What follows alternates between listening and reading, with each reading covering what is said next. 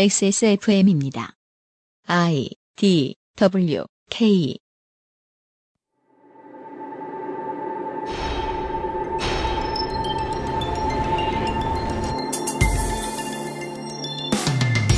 우리는 한국의 높은 성별 임금 격차에 대해 뜯어보던 중이었습니다.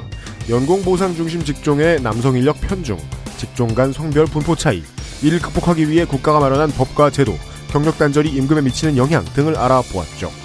오늘은 해외에서 동일한 문제를 슬기롭게 극복해낸 사례들, 그리고 격차 해소를 위해 우리가 하면 좋을 일들을 더 열심히 찾아봅니다. 공부 열심히 해왔습니다. 모르고 말하면 무시당할 것이고, 왜곡해서 말하면 반론을 당할 테니까요. 히스테리 사건 파일. 그것은 알기 싫다. 지구상의 청취자 여러분, 한 주 동안 안녕하셨습니까? 조금 추워진 날씨에 한강변에서 전해드립니다. XSFM의 히스테리 사건 파일 그것은 알기 싫다 196번째 순서 목요일 시간입니다. XSFM의 책임 프로듀서 UMC입니다. 윤세민 기자가 변함없이 제 왼쪽에 앉아 있습니다. 네, 안녕하십니까. 윤세민입니다. 어, 우리 사무실에 처음에 들어오시면 어, 모든 게스트 손님 여러분들이 와 경치 좋네요 이런 말씀을 하십니다. 네, 그렇죠. 저는 늘 판에 박힌 듯 똑같은 답변을 합니다. 두 달 지나면 CCTV입니다. 라고요. 예. 그냥 뭐 도로 사정을 보기 위해 보는 것이거든요. 음, 그렇죠. 근데 시시각각 날씨나 대기 상태를 관찰하기에도 좋아가지고요. 아, 그건 그렇죠. 네, 재미가 있어요. 두 가지. 가시거리, 교통 상황.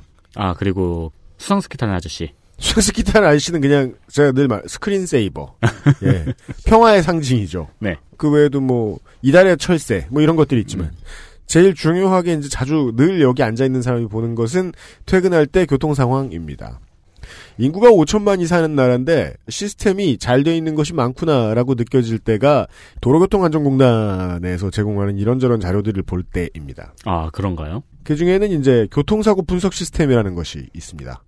음. 어, 매우 잘 돼 있습니다.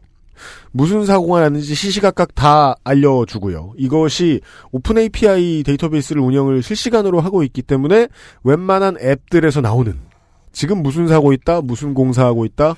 요즘은 앱뿐만이 아니라 그냥 GPS만으로 운영이 되는 차 내의 내비게이션에도 네네. 사고 정보가 뜨지요. 네. 저희 아버지는 내비게이션 반대론자시거든요. 무슨 이데올로기로 그걸 반대할 수 있어요? 그냥 이렇게 처음부터 마음에 안 드신 거예요. 네. 뭔가를 또 배우기도 싫고. 여혐하시는구만. 아니, 그리고 그거. 목소리가 왜 이래? 이러면서. 그 있잖아요. 왜 네. 남자들. 길 아는 거에 대한 남자들의 부심이 있잖아요. 아, 여긴 내가 안다. 그걸 해치는 기계인 거예요. 진짜요? 그래서 이제 반대하시는 논리 중에 하나가 네. 사람들이 전부 다 내비만 보고 가니까 네. 나는 안 막히는 길로 갈 수 있다. 네. 사람들은 전부 다 한 길로만 내비만 보고 가니까 다 막힐 거다. 음. 그 제가 옆에서 아버지 내비에는 요즘에는 교통 정보가 다 실시간으로 적용이 됩니다라고 했는데 그래서 아버지 가는 길만 막힙니다. 라고. 그랬더니 뭐라 하십니까? 무슨 말인지 잘 이해를 못 하시는 건지 안 하려고 하시는 건지 원래 이 사람이 스스로를 변호할 때 이렇게 눈앞에 뿌연 벽이 보일 때가 있죠. 안 들려! 이러면서, 예, 귀마개 역할을 해주잖아요. 네. 어, 참 잘 돼 있습니다. 교통사고 분석 시스템. 이것을 갖다가, 예, 공공운수노조에서 보니까, 최근 5년간 에, 화물차 교통사고가 연평균 3만 건 정도가 음, 있었다고 하는데, 많은 건가요? 이 숫자를 들으면 그다지 감이 안 오는데 그 다음 숫자는 실감이 납니다. 화물차 교통사고로 지난 5년간 사망자가 6천 명이 조금 넘는다고 합니다. 아 그건 맞네요. 연간 1,200명이니까 한 달에 100명 꼴입니다. 아 하루에 세 명이 넘네요. 최근에 번지 점프 사고가 한번 보도가 된 적이 있습니다. 네. 우리는 이게 어떤 것들이 뉴스의 소재가 되는지 지난주에 기획재반장 얘기를 들었잖아요. 음, 네. 번지 점프 사고가 뉴스가 될 수 있었던 건 그동안 번지 점프 사고가 없었기 때문입니다. 네, 그렇습니다. 화물차 지입차주는 극도로 위험한 직업입니다. 그래서 이제 시민의 입장에서 이해할 수가 없습니다. 아니 자신이 목숨을 잃든 자기 부주의 때문에 뭐 다른 차량에 지나가던 분들이 목숨을 잃게 되시든 사망률이 이렇게 높고 위험한 직업인데 네. 파업을 4년에 한 번밖에 안 하다니. 음. 지금 파업이 계속 되고 있습니다. 그게 그 연대하기가 조금 어려운 분야이긴 하죠. 밥그릇 싸움이 치열하다 보니까 뭐 물론 뭐 뒤집어서 얘기하면요. 물류에서 아직 대기업이 정복하지 못한 분야이기 때문에 음. 그나마 4년에 한 번이라도 파업을 할 수 있는 거긴 합니다. 네, 네. 옥천의 노동자들이 왜 파업을 안 하는지를 생각해 보시면 좋겠습니다. 음. 네. 4년 단위로 하고 있는데 08년에 운수노조가 파업을 했을 때 표준 운임제를 약속을 받았습니다. 네. 받아내고 끝났습니다. 저는 쳐다보고 있었는데 그리고 시범 운영을 딱 합니다. 네.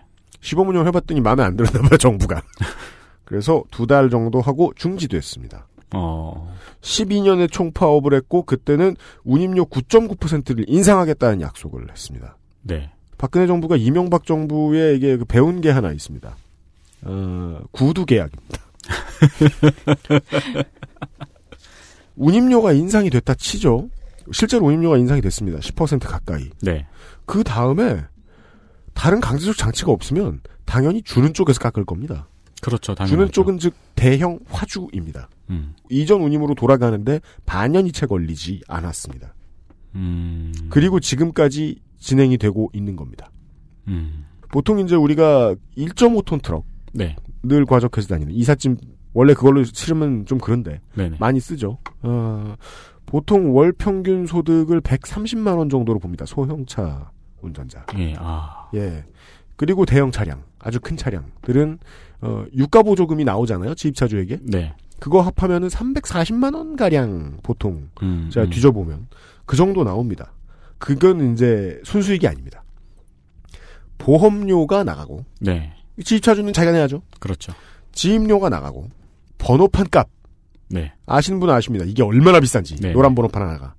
그 다음에 뭐 차량 할부 및 각종 이런저런 할부 등을 넣고 나면 보통 운수 노동자들이 이야기하는 지입차주 대형 차량 차주의 한 달 수익은 100만 원이 안 되거나 많이 벌면 200만 원 음. 네. 정도라고 합니다. 저희 아버지가 옛날에 대형차 운전을 하려고 시도하시다가 음. 1년을 채 못하시고 네 다시 차를 파셨던 걸로 기억합니다. 이 분들이 이제 버는 차이가 왜 나냐? 당연합니다. 자영업자들이니까 일 적게 하는 사람은 많이 못 벌고 일 많이 하는 사람은 많이 벌죠. 그리고 일- 일을 줘야 하잖아요. 네. 그리고 일을 적게 한다는 건 여기서 하루 8시간 일한다는 뜻입니다. 법정 노동시간 일을 하면 100만 원도 못 벌 가능성이 매우 높다는 네. 겁니다. 그래서 지금은 뭐 14시간, 15시간 뭐 진짜 일 많다고 뭐 이렇게 미룰 수 없는 날은 막 한 서너 시간 자고 운전하고 그래야 되는 상황이죠. 네, 네. 그래서 뭐 물류를 멈춰서 얻겠다고 할 만한 게 대단한 게 없을 겁니다. 이렇게나 인생이 빡센 말입니다. 그렇죠. 네. 그 와중에도요, 저는 계속 정부가 점점 똑똑해지고 있구나. 언론 통제도 예전보다 더 세련되게 잘 되는구나. 라고 느끼는 게, 08년, 12년에도 언론 보도 잘 안 됐는데, 지금은 정말 거의 눈앞에서 안 보입니다. 파업한다는 소식은 들려도 뭐 때문에 파업하는지를 잘 이해하기가 힘들어요. 이틀 사이에 43명 정도를 연행을 했다고 하는데요. 음. 그 속도와 숫자 면에서 매우 신속해지고 정확해졌습니다. 그리고 지난번에 비해서 더 얻어내는 것도 없을 것으로 보입니다. 음. 예, 예, 예. 음, 하등 얘기를 안 해주길래 어디에서도. 그냥 생각나서 한번 찾아보고 말씀드립니다. 네. 기획 취재 반장이 해야 될 얘기인 것 같은데 많이 준비하셨네요. 기획 취재반장이 방송을 잘할 때까지는 이런 건 제가. 제가 운수노조에서 일한 이력이 있습니다. 그래서 화물연대 얘기가 반갑네요. 아, 정말요? 네. 제가 얘기를 듣다 보니까 네. 아까 그렇게 화물 운전자들이 많이 사고로 죽고 한다고 말씀하셨잖아요. 네. 우리나라가 산재율이 사고율이 굉장히 거의 세계 최고 수준으로 높거든요. 그렇죠. 근데 화물연대 그 노동자들은 현행, 현행법상 노동자로 인정을 못 받는 특히 특수고용 노동자라고 보통 불러요. 네, 그래서 맞습니다. 노조법상 이렇게 적용을 받지 못하는 권리들이 되게 많은데 음. 만약에 그분들 수까지 산재로 다 넣는다면 그러니까 한국의 지금 산재율도 거의 최고 수준인데 또 엄청나게 세계 최고 울트라 수준이 되겠구나 하는 생각이 들었어요. 네. 그 국내 노동 환경이 굉장히 이제 사람들을 갈아놓는 환경이 많은데 음. 특히 잠을 많이 빼앗죠. 그렇죠. 네. 근데 그 환경 안에서 이 운전을 운전대를 잡으시는 분들의 음. 사고 발생률이라든가 이런 것들이 걱정되는 부분이 상당히 많아요. 회사 택시 운전하시는 분들도 보면은 12시간 운전하시잖아요. 네. 집에서 밥 먹고 씻고 어쩌고 하시면은 몇 시간 못 주무시고 또 나가신단 말이에요. 전세버스 운전하시는 분들도 얘기 들어보면은 휴게소에서 두 시간 자고 나온다. 막 이런 말도 종종 들리고요. 네. 그 모든 것이 사고 발생률과 연관이 있다고 생각하면은 음. 네. 그러니까 산재라도 적용받을 수 있게 해주면 훨씬 나을 테고 뭐 제일 큰 문제는 언제나 화물연대 같은 경우는 특수고용 노동자의 노동자성 인정 이게 제일 크거든요. 근데 그게 해결이 안 되니까 계속 파업을 할 수밖에 없는 거예요. 다 그냥 개인 사업자로 등록되어 있고 아무런 보호를 받지 못하기 때문에 힘으로 해서 대결을 해서 뭔가를 얻어내지 않으면 제도적으로 보장을 받을 수 없는 상황이기 때문에 사실은 파업을 되게 왜 이렇게 몇 년마다 계속 잘 얻지 못하면서도 하는가라는 말들을 많이 하는데 실제로 보면 그거 외엔 방법이 없는 경우가 정말 많아요. 그렇죠. 네. 파업을 이렇게 좋아하는 노동자들은 사실 별로 없습니다. 지도부한테도 굉장히 힘든 일이고, 그래요. 네. 저거 취재하라고 할 걸. 네. 뭐 이런 일은 자 많이 일어납니다. 안심하십시오. 네. 네. 1년 내내 계속 있습니다. 네. 안타깝지만 오늘은 준비되는 것을 하겠습니다. 광고 듣고 와서요. 그것은 알기 싫다는 에브리온 TV. 다 따져봐도 결론은 아로니아진. 한 번만 써본 사람은 없는 빅그린 헤어케어. 김치가 생각날 땐 콕 집어 콕 김치. 기억력 개선에 도움을 줄 수도 있는 공신보감에서 도와주고 있습니다. XSFM입니다. 안 됩니다. 저는 안 들어갑니다. 영어 다 까먹었어요. 일만 하다 보면 쓸 일이 없습니다. Don't worry, I won't imprison you in the studio, but you better listen to our show if you don't want to imprison your tongue. 장롱 면허 같은 내 영어 편하게 되살리는 가장 쉬운 방법. Perfect 25 English Podcast, 2016년 11월부터 매주 여러분을 찾아갑니다. only on XSFM.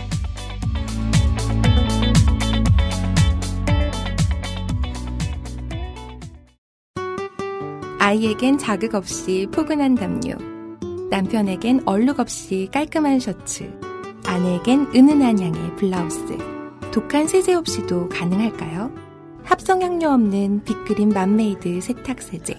캐나다 청정 지역에서 재배된 순식물성 천연 원료만으로 Big Green 맘메이드 세제. 콕 집어 콕 믿어도 되는 김치를 찾을 땐 콕 집어 콕 햇서 빙진 김치 재료부터 공정 유통까지 안심 직접 구매한 재료로 만드니까요 그러니까 김치가 생각날 땐 콕 집어 콕 광고와 생활 김치 광고가 나온 뒤에 김상조 행정관이 등장했으면 관련된 얘기를 할 거예요. 안녕하십니까. 아, 배추가 너무 비싸서 김치가 금치가 됐는데 네. 우리 콕지버콕에서 이벤트를 한다고 하네요. 안 파는? 그런 거까지는 한 번 했잖아요, 이미. 아, 그죠. 예. 맞죠. 예, 올- 파업을 오래 올 했어요. 여름 말에 한 번 했었고요. 네. 후기 이벤트를 진행한다고 합니다. 마, 네. 오늘 방송된 날짜부터 보름 동안 세 분을 뽑아서 네. 가장 마지막으로 주문했던 김치 상품을 다시 재배송해 준다고. 우와, 쿨하다. 아 네. 그러면 잔뜩 주문한 다음에 후기를 남겨야겠네요. 네. 아, 이게 너무 어려, 운 도박이네요, 정치 여러분께는. 죄송합니다. 사행성이, 거죠. 그러니까 사행성이 보통이 아니네요. 배팅을 하란 얘기잖아요. 그러니까 이런 후기 이벤트를 하게 되면 되게 많은 분들이 사진도 이쁘게 찍으시고 글도 되게 길게 적으시고 마치 예쁜 엽서전 하듯이 그렇게 후기를 남기시잖아요. 아, 파워 블로거들 하듯이. 그렇죠. 예, 그러실 필요 없어요. 그러실 필요가 없는 게 사장님이 마음대로 뽑겠답니다. 네. 하다못해 그냥 글자 두 글자 있잖아요. 이응 이응 음. 이것만 적으셔도 뽑힐 수는 있어요. 아, 그럼 그 한자 막 철철 이렇게 두 개를 너무 맛있음 철철. 그러면서 굳이 손가락을 저희한테 보여주실 필요는 없지 않을까요? 아니, 못 알아들으실까봐. 죄송합니다. 그것도 뽑으실 수가 있는 게 개인 정보를 캐내기 위해서 아, 직접 배송 가실 수가 있죠. 아, 족쳐야지? 그 옛날에 네. 그웹 만화 중에 그런 거 있었죠. 면접 가가지고 하도 건방지게 하니까 네. 뽑으라고 곁에 두고 족치겠다고. 좋네요. 하여튼 내용과는 전혀 상관없고요. 네. 사장님의 마음대로 네. 이렇게 세 분 선정을 한답니다. 그렇습니다. 아, 그래서 이 콕지버콕 김치 같은 경우에는 네. 액세스몰에서 독점으로 판매하고 있잖아요. 맞습니다. 그래서 혹시 국정감사가 예정 중이신 분들은 네. 곤욕을 치를 수 있으니 그렇습니다. 한번 고려를 한번 해보시는 게 좋을 것 같습니다. 저희가 곤욕을 치를 수 있습니다. 감사합니다. 네. 오늘 방송 나간 날부터 치면 10월 13일부터 10월 27일까지입니다. 설마 인심상 한 28일까진 받아주겠죠. 어, 다다음 주 금요일까지라고 보시면 되겠습니다. 아무렇게나 올려주십시오. 준비된 내용이 많으니까 빠르게 진행을 하도록 하겠습니다. 어, 오늘 오시는 길에 에, 마포로 오시면서 에, XSFM 스튜디오로 갈까? 마포대교로 갈까? 고민을 하셨다는. 어, 한 단계 계급을 낮춰봤어요. 어, 이선욱 에, 인턴 기획취재반장입니다. 안녕하세요. 이선옥입니다. 네. 살벌하네요. 네. 네. 한 제가 들은 반응들을 생각하면 네. 이것은 매우 평화로운 반응입니다. 저의 반응은. 네. 네. 고생 많으셨어요. 네. 도중에 마포대교로 갈 수도 있어요. 네, 아, 기획 취재반장, 신임 기획 취재반장의 에, 주변 지인 여러분, 아, 너무 그러지들 마십시오. 네. 그러니까 아니, 친구는 그러라고 있는 게 친구긴 한데 네, 아, 친구보다 그 아이씨를 훨씬 더 걱정해 주셨다는. 이 방송의 명예에 먹칠을 했다고. 말랄랄랄. 사과문도 준비했는데요. 네. 뭘 잘못했다고 생각하시는지는 궁금해요. 사과문은 뭔데요? 대국민 사과문을 준비했는데 국민만 듣는 건 아니에요. 저희 방송은. 네. 네티즌 17호님께 감사드립니다. 평균값을 깎아먹는 네. 저, 저 같은 사람이 있는데 네. 다행히 네. 다른 분이 그래도 반타작은 해주셔서 네. 고맙습니다. 어, 표본이 둘이라 어, 중위값이 평균값입니다. 네. 네티즌 17호님께 고마워요. 네. 네. 지난주에 이제 에, 많은 이들이 공분할 만한 방송이 나갔고 예. 오늘은 그걸 수습해야 될 시간입니다. 네. 네. 네, 제가 지난주에 방송 초반에 그 UMC님께서 욕을 많이 먹는다고 하셔서 네. 어디서 저를 욕하는지 몰라 몰랐어요. 이번에 이제 들었어요. 네, 알게 됐습니다. 한 주에 10년치를 들었어요. 알게 되었습니다. 내 친구다라는 거를 네, 누가 이렇게 날 싫어하나 봤더니 다 내 친구다. 상당히 비슷한 내용의 댓글이 있어서 제가 한 아이디를 주시하기도 했습니다. 아 그래요? 네. 아 친구분이 말로 네, 했던 네, 거랑 네, 네. 댓글이랑 똑같아요. 그래서 언제나 멀리 있지 않다. 이 맞아요, 경고를 그거. 다시 새겼지요. 네. 잘해보도록 하겠습니다. 네, 축하드립니다. 네. 축하합니다. 자, 오늘은 제가 인수분해라고 제목을 지은 걸 보고, 아, 되게 탁월한 방송이다, 이렇게 생각을 했어요. 네. 그렇게 나, 나온 걸 보고. 네. 그래서 오늘은 지난주에는 단 하나가 탁월하지 않았죠. 뭐가요? 서부예요. 왜 나는 괜찮았는데 자꾸 그러시면. 저는 좋았는데요. 그러니까 이건 이제 굿캅 배드캅 전략인 거죠. 예. 굴하지 않고 해보겠습니다. 예.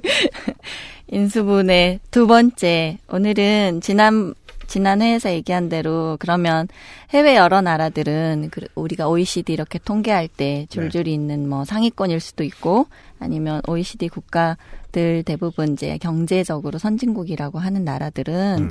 이 성별 임금 격차 문제를 어떻게 해결하기 위해서 노력을 하고 어떤 정책들을 펴고 있는지를 좀 조사를 해봤습니다. 네. 거기에서 이제 우리가 나아갈 바를 좀 찾을 수 있지 않을까 이런 생각으로 좀 몇 개를 찾아봤어요. 그걸 얘기하기 전에 정정하실 게 있다고. 네, 정정을 좀 해야 되는데 네. 지난해 이제 뭐 멕시코가 남미냐 중남미냐 이거는 죄송하고요.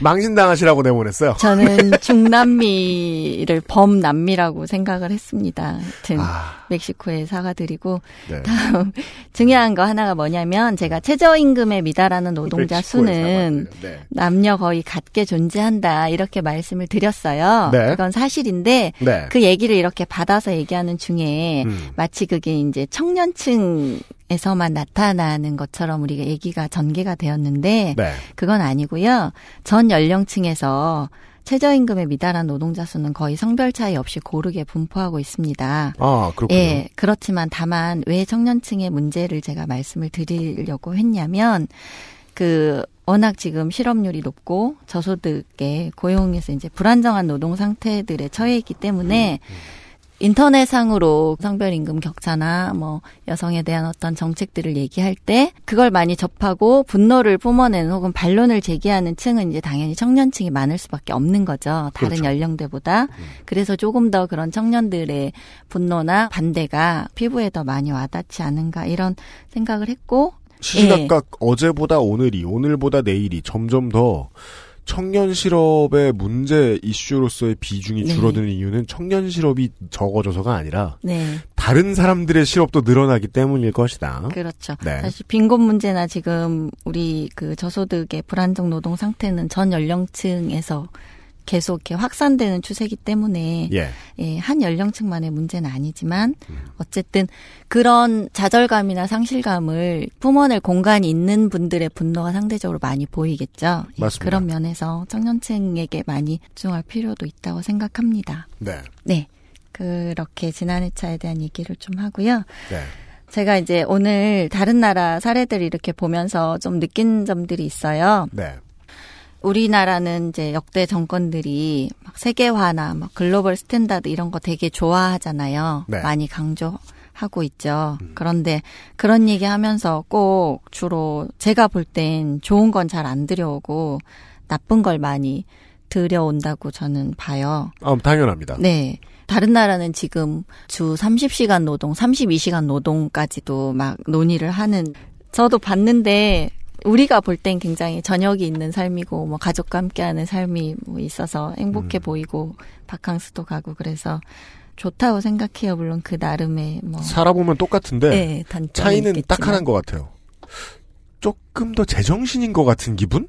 네. 덜 붕뜬 기분이라 그래야 되나? 네. 예. 근데 저는 좀 저 스타일에는 반문화가 없고 네. 약간 무료해 보인달까? 잘 사는데 좀 무료해 보이는 그런 것도 있었어요. 그건 다른 문제인 것 같아요. 네. 아니, 이제 여행 갔을 때도 보면 일찍 퇴근해서 다 자기 차고 같은 데서 막 남자들 뭐 만들고 네. 막 이렇게 하는데 딱질색이에요? 네, 좀 뭐할 게. 없구나 이런 그런 생각도 좀 들었어요. 그래서 하여튼 뭐 예. 다음에 이 비자를 한번 보내드려야 될 것 같아요. 그니까 말입니다. 그게 뭐예요? 네. 아, 놀기만 하는 섬이 있어요. 네. 아, 좋아요. 세계 최대의 클럽들이 질비해 있는 섬이죠. 네. 네. 열심히 해서 인센티브 받아서 가보도록 하겠습니다. 네.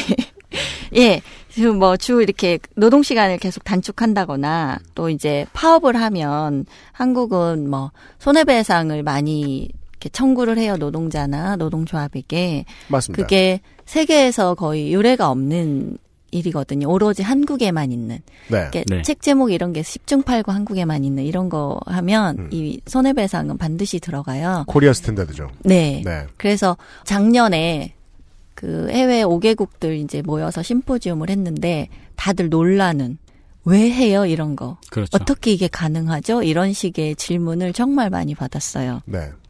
그것도 다음에 한번 기획 취재로 해보면 좋겠다는 생각이 드네요.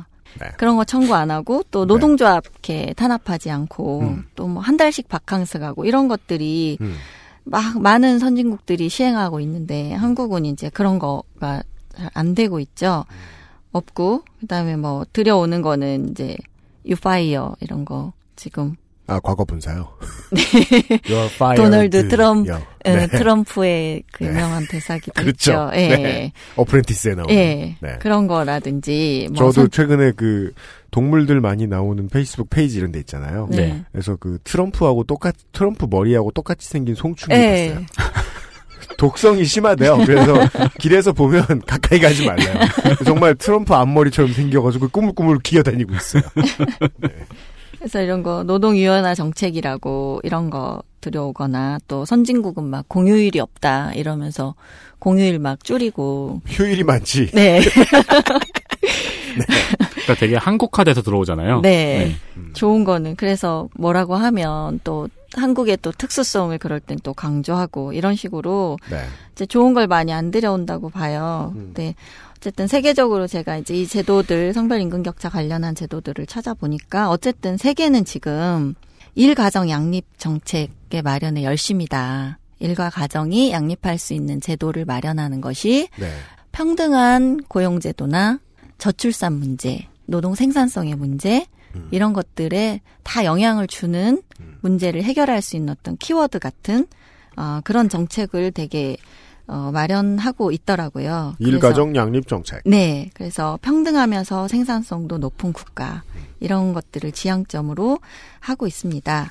그래서 여성의 노동시장 참여를 적극 이렇게 장려하는 것 이러기 위해서 보육 문제를 해결하고 네. 일가정 양립 정책을 펴고 그러므로 자연스럽게 성별 임금 격차를 해소하는 정책들을 거의 대부분 국가가 쓰고 있어요. 그래서 네. 여성의 경력 단절 문제는 거의 전 세계적으로 다 공통으로 겪고 있는 일이더라고요. 네. 그래서 몇몇 국가들의 정책을 한번 살펴봤습니다. 네. 몇몇 나라들이 나옵니다. 네, 몇몇 나라들을 제가 이제 그 간단간단하게 사실은 정책들이 약간 비슷해요. 대부분 지향점이 같기 때문에 네. 비슷한데 이제 큰 틀에선 비슷하고 작게 작게 다른 점들이 있지만 뭐 크게 어떤 정책들을 시행하고 있다 이런 것만 좀 간단하게 말씀드릴게요. 첫 번째가 독일인 걸 보니 이야기가 제일 많은 모양이네요.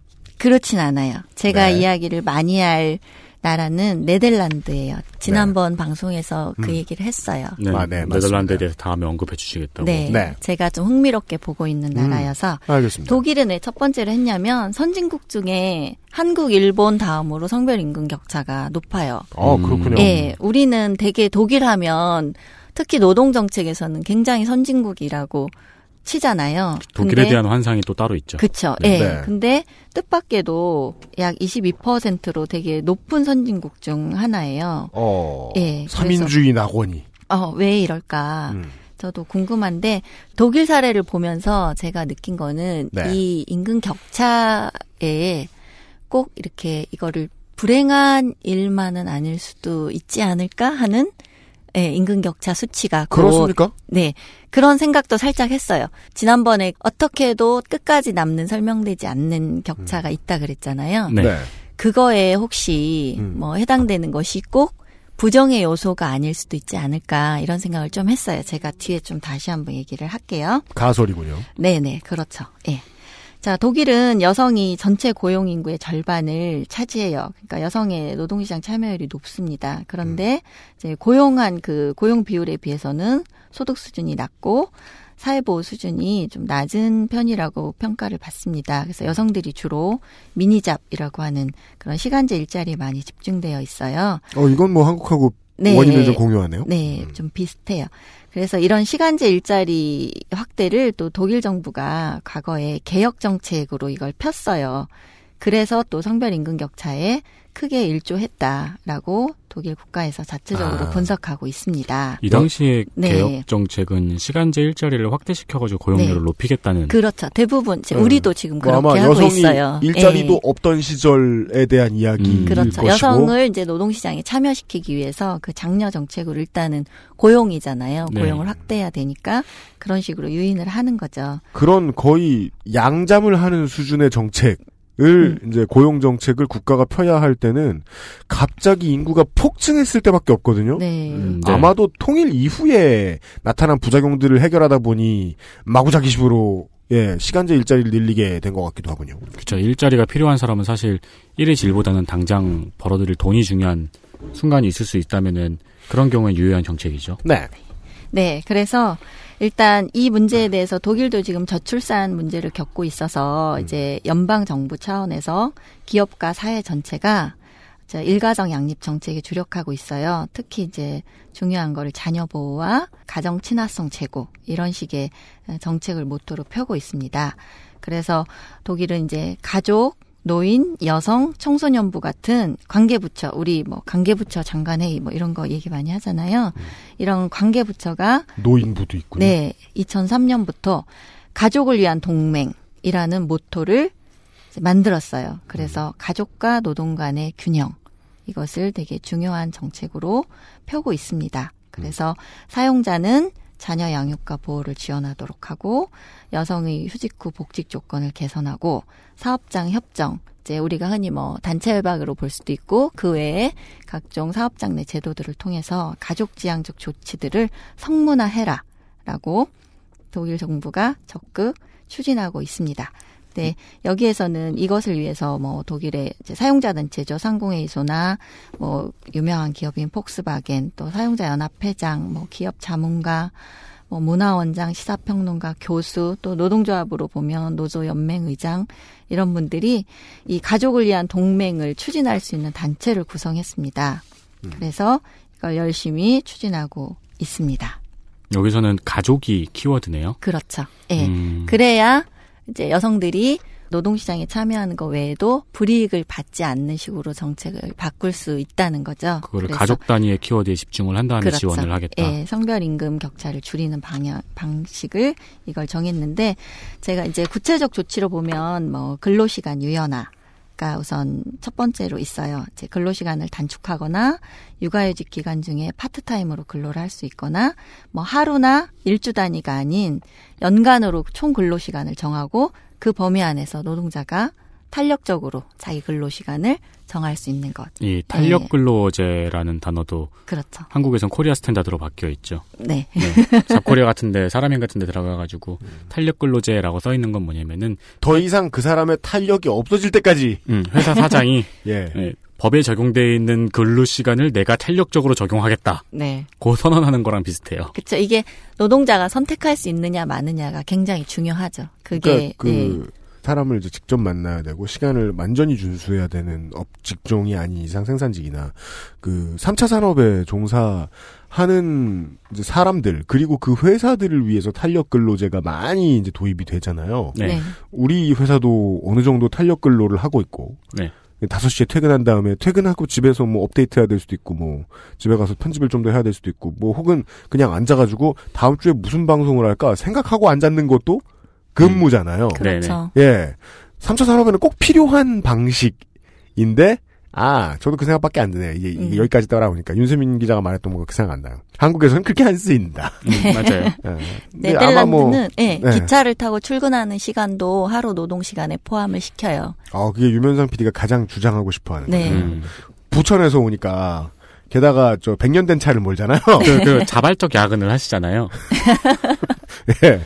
그, 아, 야근은 아니죠, 사실. 네, 그 부천에서 올 때마다 꼭 차에서 뭐 하나씩 떨어져 있잖아요.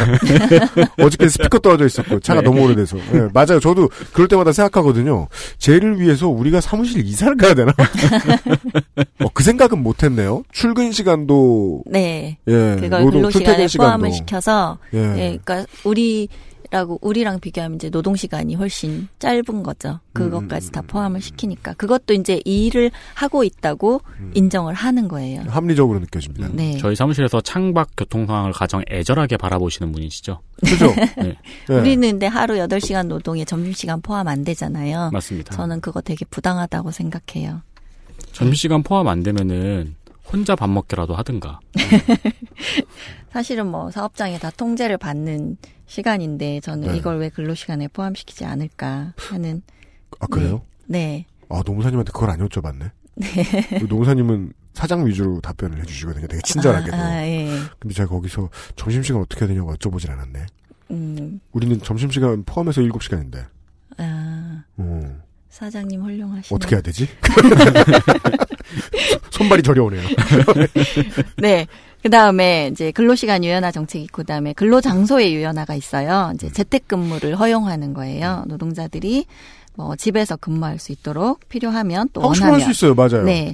그걸 위해서 그냥 허용만 하는 게 아니라 국가가 사용자가 가정 친화적 조치로 그걸 받아서 재택근무를 할 때 뭐 그 집에 인트라넷을 깔아준다든지 노트북을 제공한다든지 이런 와, 식으로 별거 아닌데 좋네요. 예, 이런 식으로 어, 어. 그거를 보조하도록 이렇게 또 하고 있어요. 왜냐면 사장은 마음에 들거든요, 그게. 네. 집에 인터넷 깔아주는 거. 예. 그리고 이제 중요한 게 직원 복직 시 상담을 이제 체계적으로 하고 재교육도 해라 뭐 이런 이런 얘기들을 뭐 말로는 잘 할 수 있죠. 뭐 휴업 기간 중에도 네. 직장과 접촉해서 이 사람들이 감을 잃지 않도록 해라. 음. 그리고 맞아요. 뭐 기업이 보조 업무가 있을 때는 직원 가족에게 우선하고 뭐 이런 식의 얘기들인데 이거를 성문화하도록 한다는 거죠. 제도로 회사 안에서 어떤 규칙이나 음. 단체 협약이든 뭐든 성문화해서 노동자들이 그 정보를 언제든 알 수 있도록 음. 성문화. 하고, 예. 뭐 가정 친화적 조치에 대한 네. 성문화라면 뭐 그렇죠. 애가 아프다. 뭐 애가 우울하다. 애가 이지매를 당한다. 배우자가 뭐 무슨 무슨 일이 생겼다. 이런 것들도 이제 문서에 남겨서 사유를 넣어놓고 그렇죠. 업무를 탄력적으로 시행할 수 있도록 그렇죠. 한다. 어떤 경우에 이렇게 할 수 있다는 거를 그냥 뭐 우리는 흔히 이제 권고로 듣기 좋은 말은 할 수 있잖아요. 근데 이걸 성문화하도록 계속 정부가 이제 푸시를 하는 거죠. 그리고 성문화 네. 한다는 거는 안 지켜졌을 때는 노동 감독관이 튀어나올 수 있게 신고 정도는 할수 아, 있다. 그렇죠. 그런 나라는 사실 뭐 신고하기 전에 자체적으로 노조의 힘이 세기 때문에 아, 그건 그렇죠. 예 거기는 노동조합도 있고 근로자 평의회도 있어요. 그래서 노동자의 있는데. 네. 권리를 보장받을 수 있는 제도가 뭐 한국과는 비교도 할 수 없기 때문에 아유, 한국에서 예. 이런 문자 싸대기겠네요. 예 성문화하면 뭐 바로 시행이죠. 제가 해본 탄력근무제와 재택근무를 저도 둘 다 해본 적이 있거든요. 네. 여기서 탄력근로제는 아침 9시에 출근해가지고 밤 12시까지 일한 거고요. 네. 재택근무는 밤 12시에 퇴근해서 집에서 나머지 더 일한 거예요. 맞아요. 맞아요. Korean standard의 전형이시군요. 네. 그, 즉 성문화, 계약 내용 이 훨씬 자세해야 된다. 그렇죠. 그리고 이제 육아 휴직 기간을 또 근속 기간에 삽입하도록 이제 이건 권고하고 있는데 이런 나라들은 대부분 이제 권고 사항들이 권고하면 기업체 안에서 자체적으로 이제 법 제한은 되지 않고 있더라도 기업체 안에서 자체적으로 적용하는 것들이 많을수록 선진국이거든요. 네. 예.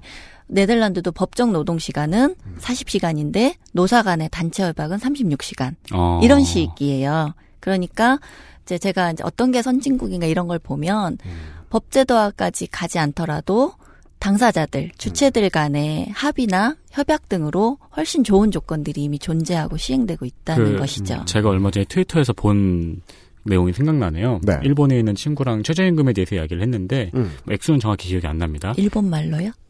아니 아니요 그? 트윗에 누가 올린 거예요 한국인이. 아, 예. 근데 일본의 최저임금이 지금 제가 생각이 안 나는데 음. 예를 들어 뭐 천엔이라고 친다면은 일본의 최저임금은 천엔인데 보통 그렇게 주진 않아라고 생각했을 때 한국 사람이 음. 아 일본이나 우리나라나 다 최저임금 안 돼서 주는구나라고 그렇죠. 생각했는데 그 일본인이 보통 1,200엔이나 300엔 정도 줘라고 해가지고 그렇죠. 예.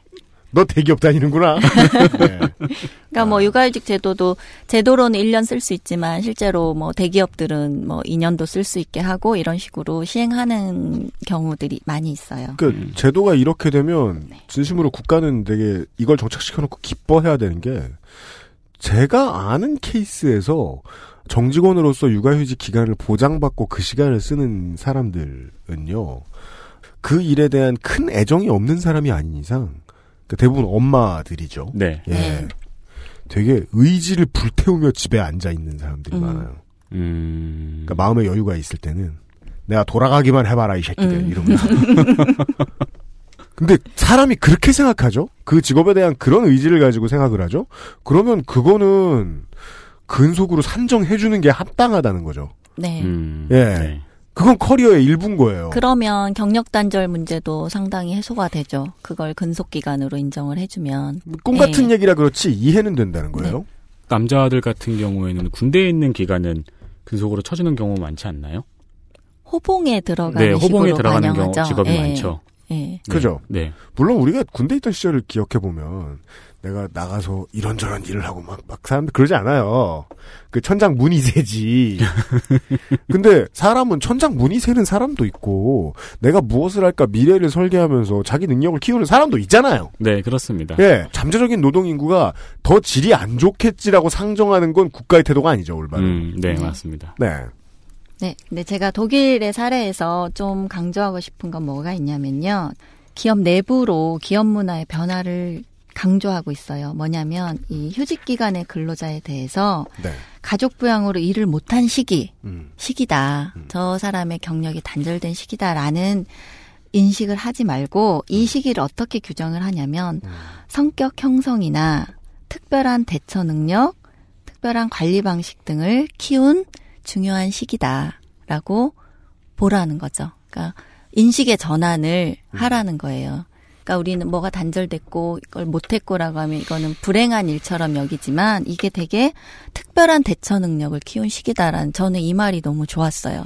이거는 그 생각 나네요. 옛날에 그 노암 촘스키가 정의한 노동에 대한 책을 보면서 그분은 좀 짜게 정의하죠. 네, 그래서 아이고 말은 정말 멋있는데라고 네. 생각을 했었거든요. 네. 근데 이게 우리가 이제 아프니까 청춘이야 이렇게 말하는 거가 아니라 정부가 이 시기는 이 사람들에게 해당 근로자들이 사실 뭐 육아 같은 게 일생의 경험을 거의 뭐 한 1, 2회 정도밖에 하지 않는 이렇게 집중적인 시기잖아요. 네, 네. 그 시간에 삶을 살면서 되게 특수한 상황에서 특별한 대처 능력을 키운 중요한 시기라는 거죠. 음. 그렇게 얘기를 해주니까 저는 그 말을 듣는 되게 활자지만 되게 좋았어요. 이걸 음. 정부가 이렇게 주도해서 인식의 변화를 계속 촉구한다는 거는 사회적으로 되게 긍정적인 일이잖아요. 그 여성들이 아, 네. 갖는 그 뭐 꼭 여성이 아니더라도 상실감을 네, 상당히 보전할 수 있는 그래서 이 인식의 변화가 굉장히 중요하다. 그러네요. 이 문장이 네. 박혀 있음으로 해서 네. 국민들에게 건네주는 인식의 변화의 네. 효과라든가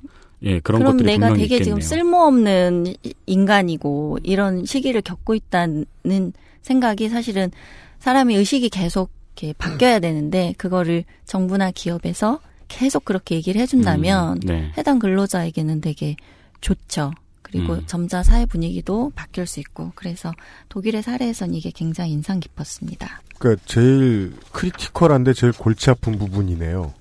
그러니까 제일 중요한 부분이 인식 네, 전환. 네. 네. 우리가 다른 건 다 해도 이걸 못 하거든. 그렇죠. 굉장히 그- 어려워요. 시간도 오래 걸리고. 아니 저도 이제 사교육으로 좀 벌어먹어 본 사람이긴 한데 이제 친했던 같은 업계에 일하는 사람들이 하는 말이 하나도 동의 안 될 때가 많았어요. 음, 저는 사교육에서 일을 하는 저 자신을 마약상으로 봤어요. 왜요? 먹고 살기 힘드니까 팔면 안 되는 걸 파는. 아 사교육이라는 친구들 중에 꽤 많은 친구들이 그 생각을 하고 있긴 뭘 해요. 가르치셨어요? 힙합 가르쳤나요? 아니요 마약이요. Breaking을 밖에서 보면은 Breaking 이렇게 써 있어가지고 힙합인 줄 알지만 사실은 Breaking Bad예요. 그, 그 아니 상상이 안 돼요. 입시 교육을 했는데요. 어. 그 이제 같이 일하는 친한 사람들, 뭐 지금은 이제 원장 일하고 이러겠죠. 네, 그 양반들하고 술 먹으면서 얘기하면 우리 애 지금부터 뭘 가르치고 뭘 가르치고 뭘 가르치고 어느 학원에 보내서 뭘 하고 뭘 하고 뭘 하고 그래야 되는데 마음이 급하다는 얘기 자꾸 해요. 네. 애로 넘어가니까 자신의 자유로운 사상이 완전히 없어져요. 맞아요. 근데 그 순간에 전 진심으로 저는 또 애, 애 안 낳아보면 자기 애일 대로 대비, 대입해야 되잖아요. 보통 사람들은 비교할 때. 네. 비교하면서 언제나 저는 학원 정말 안 갔거든요. 네. 왜냐하면 이제 세 명의 자식 중에 프로스펙트가 앞에 두 명 있었기 때문에 그쪽에 돈을 다 써서 저한테 돈을 안 썼어요. 그래서 저는 독서실에 가서 가만히 누워서 노래 듣는 게 이- 이였단 말이에요. 음. 근데 그러니까 제가 대단한 사람이라고 생각하진 않지만 그 순간이 매우 대단했다는 생각은 들거든요. 음. 가만히 있는 시간이 얼마나 중요한데 자기가 나가서 무얼 하든 자기 자율대로 뭘 하고 경험하는 시간이 얼마나 중요한데 공부만 계속 시키면 뭐가 중요한 줄 알고 공부를 하라고 저렇게 급해하는 거지? 나중에 부모 고마운 줄도 모르는 애로 클 텐데 최소한 음. 다른 어떤 부작용들 다 제껴놓고 그래도 부모 입장에서 생각하면 경력에 있어서 지금 해야 되는 지금 해야 한다고 누군가가 짐을 지워준 일 바깥의 경험 네. 이 너무너무 중요한데 국가가 그걸 눈치챌 때가 좀 된 것 같다. 네. 예. 독일은 좀 아는 것 같다. 네.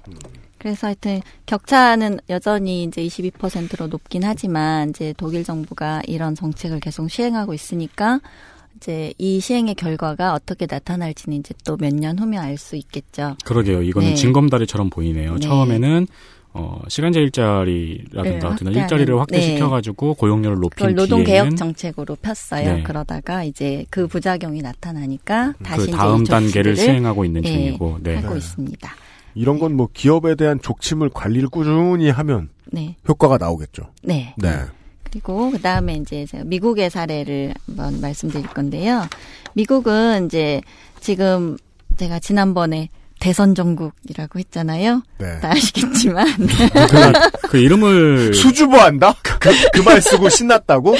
네. 그 이름을 갖고 계신 아이돌이 있는 것 같더라고요. 아, 네, 아, 맞아요. 그렇다면서요. 네. 정국 씨라는 분이 계시다면서요. 네. 어, 잘생기셨더만. 그래요? 네. 몰랐어요. 음. 하여튼 그런데 거기에서 이제 양 진영에서 이 이제 경력 단절 문제에 대한 이제 논박이 오가고 있다고 살짝 말씀을 드렸는데 네, 클린턴과 트럼프가요. 그쵸. 예, 미국은 이제 조사를 해 보니 자녀가 있는 여성, 자녀가 있는 남성, 그 다음에 자녀가 없는 여성, 자녀가 없는 남성 순으로 경력 단절의 불이익을 겪고 있어요. 아, 자녀가 있는 여성이 가장 예, 불이익이 가장 크다. 크고 그다음에 자녀가 있는 남성.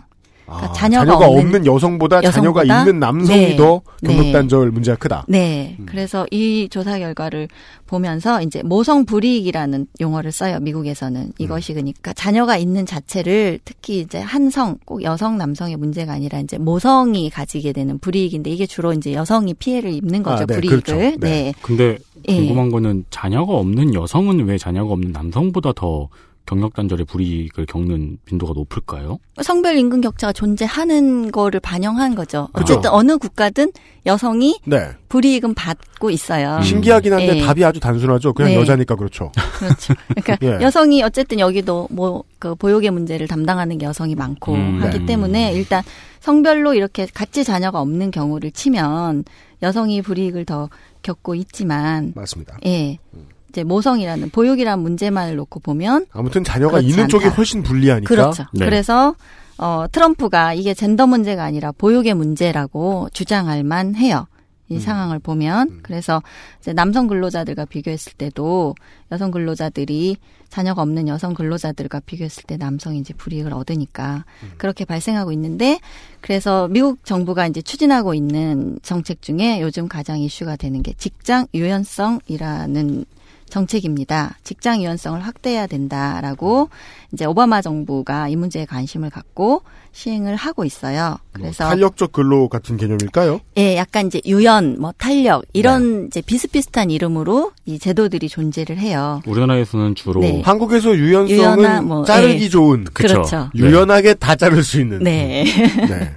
네. 그래서 이게 여성만의 이슈가 아니라 이제 오바마가 이거 이건 미국의 경제 성장과 가정의 복지를 위한 것이다. 여기서 말하듯이 경쟁력, 글로벌 경제 체제에서 경쟁력을 확보할 수 있는 방법이라면서 이 직장 유연성의 확대를 촉구하고 있습니다. 음. 그래서 미국은 보면 이제 어 77%의 고용주가 최소한 이런 뭐 어, 출퇴근 시간을 조정할 수 있도록 뭐 허락하고 있다. 뭐 모든 근로자들에게 일을 허, 허락한다는 고용주도 약 30% 정도, 27%에 달하는 것으로 나타나고 있어요. 아, 출퇴근 시간을 네, 예. 근로자가 직접 정할 수 있도록. 네 네. 법적으로는 이게 뭐 정착하지 않고 있더라도 미국은 이제 이게 시행 초기라서 이 유연한 근로제를 쓰는 게 경제적으로 어떤 비용을 지불하고 효과가 있는지는 아직까지 많이 진행되고 있지 않지만 지금 시행되고 있는 제도들을 목적을 가지고 시행한다는 거죠. 보다 더 집중적으로. 네. 이거는 모성 불이익의 해소를 목적으로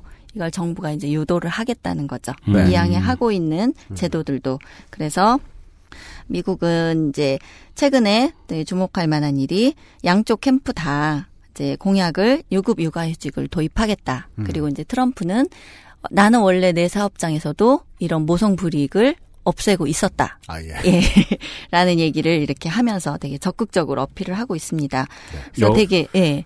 여기 있는 유연 근로제나 이제 그 업무 시간 탄력성은 근로자가 중심이 돼서 근로자가 요구하는 시간에 대한 유연성이네요. 앞에 말한 독일 제도하고 비슷해요. 네. 그러니까 이 유연성들은 다 특정하게 필요한 시기, 보통은 이제 육아 출산 시기죠. 네. 이 시기에 필요한 당사자가, 필요한 노동자가 자기의 근무 시간을 조절해서 네. 그 시기를 별다른 불이익이 없이 음. 일과 가정을 양립하면서 극복할 수 있도록. 그게 그러니까 이게 네. 한국의 탄력근무제하고 다른 게 네. 물론 아까 제가 한국의 탄력근무제는 무조건 일을 많이 한다라고 말씀을 드렸는데 그렇죠. 그게 아니라고 치더라도 네. 그게 아니라고 치더라도 한국의 탄력근무제는 회사 업무 스케줄에 따른 탄력근무제거든요. 네. 예를 들어 마감이 있는 회사면은 음. 마감이 있는 데는 야근을 하는 대신 마감이 없을 때는 조금 적게 뭐 일찍 퇴근해라 이런 식으로 네. 회사 업무가 중심이 된 탄력근무제인데 그렇죠. 예. 미국 같은 경우에는 그 근로자의 생활 에서 요구되는 탄력근무제인 거네요. 그렇죠. 그 노동 시간을 좀 줄이더라도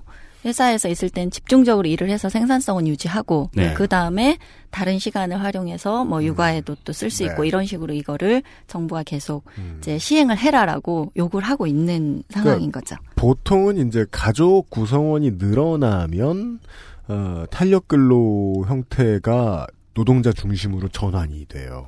음, 예. 네. 그게 이제 아까 말씀해주신 자녀가 있는 남성 여성이 경력 단절의 불이익을 겪는 것과도 연관이 있는 거죠. 한국도 아니고 다른 모든 나라들이 그래서 자녀 없는 노- 근로자를 더 선호한다는 거죠. 자녀가 없을 때는 회사가 우선으로 탄력 근로를 시행할 수 있게 되니까. 어, 이거는 제가 읽으면서 제가 생각한 어떤 형태는 이제 이혼하고 자녀를 양육하고 있는 남성의 경우에 네. 그 양육 때문에 이제 part-time job으로 전환을 하거나 네. 이런 식으로 이제 경력 단절이 이루어지지 않을, 않았을까. 이, 이제 이혼율이 높으니까 이제 음. 그런 모양이 좀 떠오르더라고요. 더 아이, 자세하게 예, 아이를 실제는. 본다는 거는 집에서 아이랑 같이 있어주는 것만으로도 크기 때문에 일은 할 수 있죠. 어떻게 보면은. 저뭐 정말 탄력적으로 일을 할, 네, 하려면 네. 할수 할 수 있죠. 있죠. 네. 그게 보장만 된다면. 안승준 군의 표현에 하면 꾸역꾸역 할 수 있습니다. 네. 이론상 할 수 있다. 네. 그래서 최근 이제 미국이 되게 지금까지 시행하지 않았던 이제 새로운 제도를 시행하는 이제 주가 생겼어요. 이제 뉴욕주나 샌프란시스코 하기 시작했습니다. 아, 그래서 이제 힐러리 캠프랑 트럼프 캠프는 다- 클린턴이요. 아, 네. 클린턴 캠프와 트- 아, 자꾸 클린턴이라고 하면 그 남자 클린턴이 생각나가지고 자꾸 힐러리라고 얘기를 하게 돼요. 네. 그 개념을 이제 트위터에 무시무시한 분들이 빠따라고 표현하죠. 아, 어, 저 그 단어 싫어합니다. 너무 좀. 그 정신 차리시라는 네. 던진 거예요. 생각해보면 되게 끔찍한 단어여서. 네. 제가 아침에 거울 볼 때 가끔 생각하던 거라 저는, 어, 그래, 그럴싸한데, 이런 생각했거든요. 예, 유급 육아휴직을 도입하겠다고, 이제 영, 이거는 연방 정부 차원인 거죠. 네. 하겠다고 공약을 하고 있습니다. 미국은 이 문제에서 지금 첫 걸음마를 떼고 있는 중이에요. 네. 대선 전국과 함께. 네. 낙후된 느낌이기도 하고. 그렇죠. 네. 미국은 참 선진국이면서 좀 되게 특이한 나라 같아요. 천조국인데 그죠. 천주의 예산에서 어떻게 지금까지 육아휴직이 무급이었을까? 다만 이제 없는 것이 없을 뿐인 거죠. 네. 모든 차별이 다 있고, 네, 어, 네. 모든 형태의 기업이 다 있고. 자꾸 그리고 또 이 몰입에 방해가 되는 게 어, 도널드 트럼프 때문에 무슨 우리 회사의 근로자는 뭐 육아휴직을 뭐, 시, 뭐 유급으로 뭐 시, 하고 있다는 이- 이런 얘기는 눈에 들어오지도 않아요. 네. 그 직원들에 대해서 이렇게 친구들이랑 있을 때 무슨 얘기를 했을지. 아이고 정말 진짜 그래요. 저, 저 기획지원장께 사과드려요. 빠았다는 말은 네. 이런 사람한테 해야죠. 그죠. 그런 사람한테도 안 쓰는 게 저는 좋습니다. 알겠습니다. 네. 다른 나쁜 말도 엄청 많아요. 아, 네. 아, 이 말도 못 쓰고 아이고. 하고 저 말도 못 쓰게 하니까 네. 그 모르고 쓸까봐 무서운 적 무서운 경우도 되게 많아요. 그거에 대해서 네. 또 트럼프가 한 말이 있죠. 뭐라고요? PC함이 미국을 어떻게 망치고 있는가. 네. 그러 그 얘기가 상당히 호응을 받기도 했습니다. 엄청나게 매력적이죠. 네. 음. 네. 정치적으로 올바르지 못할 때 평상시에 사람들에게 호소하는 네. 정치 바깥에서 정치를 하는 네. 그런 사람들 많습니다. 조심하시고요. 네. 미국과 독일의 사례들을 들어봤고요. 광고를 듣고. 예, 그 다음 해외 사례들이 좀 남았습니다. XSFM입니다. 공신보감은 식약처로부터 기억력 개선 기능을 인정받은 건강기능 식품입니다. 기억력이 개선된다는 것을 어떻게 알 수 있었을까요? 인체 적용 시험을 통해 공신보감을 섭취한 사람들이 기억력 개선에 도움을 받았다는 사실을 증명하였습니다. 공신보감과 함께 소중한 기억을 오랫동안 간직하세요. 공신보감이 기억력 개선에 도움을 줄 수 있습니다.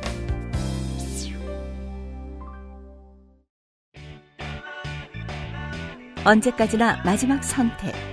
아로니아 진. 미국에서 요즘 종종 볼 수 있는 말이에요. 경제 상승 효과를 위한 성평등. 어. gender equality to boost economy. 음. 그 국가들의 속내를 그대로 보여주죠. 국가는 언제나 기업을 관리하는 척하면서 기업 편에 서야 합니다. 네. 예, 민주주의, 자본주의를 채택하고 있는 국가에서 기업 편 제대로 못 들고 정부가 계속해서 여당 노릇을 할 수 있는 나라는 없습니다. 네. 예, 그래서 관리하는 척 하면서 편을 들어줘야 되는데 어, 지금 2010년대가 지나고 나서 이제 가장 큰 기업들의 관심은 자원이 어디 더 남아 있나가 아닙니다.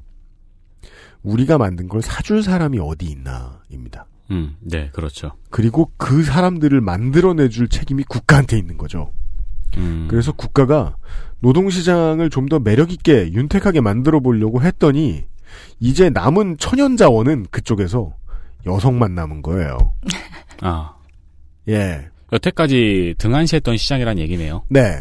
이것이 지금 국가가 선택차, 그, 이미 충분히 발전을 다 거듭하고 난 정책에 들어선 지 한참 된 선진국 정부들이 할 수 있는 유일한 선택이라는 게 속내가 다 드러납니다. 음. 이 표에서. 네, 그 예. 표에 대해서 제가 마지막에 할 말이 있습니다. 예. 그 다음은 어느 나라 얘기를 해주실 건가요? 네, 그 다음은 어, 가깝고도 먼 나라 이웃 일본입니다. 고리타분한 표현. 네, 초등학생 발표. 네, 네. 이건 사우스파크에서 많이 들었어요. 오늘 무언가를 배웠어요. 이러면서. 네티즌 17호님이 일본을 다루셨다고 하는데 네, 예. 조심하십시오. 네. 간단하게 이제 넘어갈게요. 일본은 사실 이제 저출산 고령화 문제가 어느 국가보다 지금 심각해서 네, 한국보다만 느립니다. 네.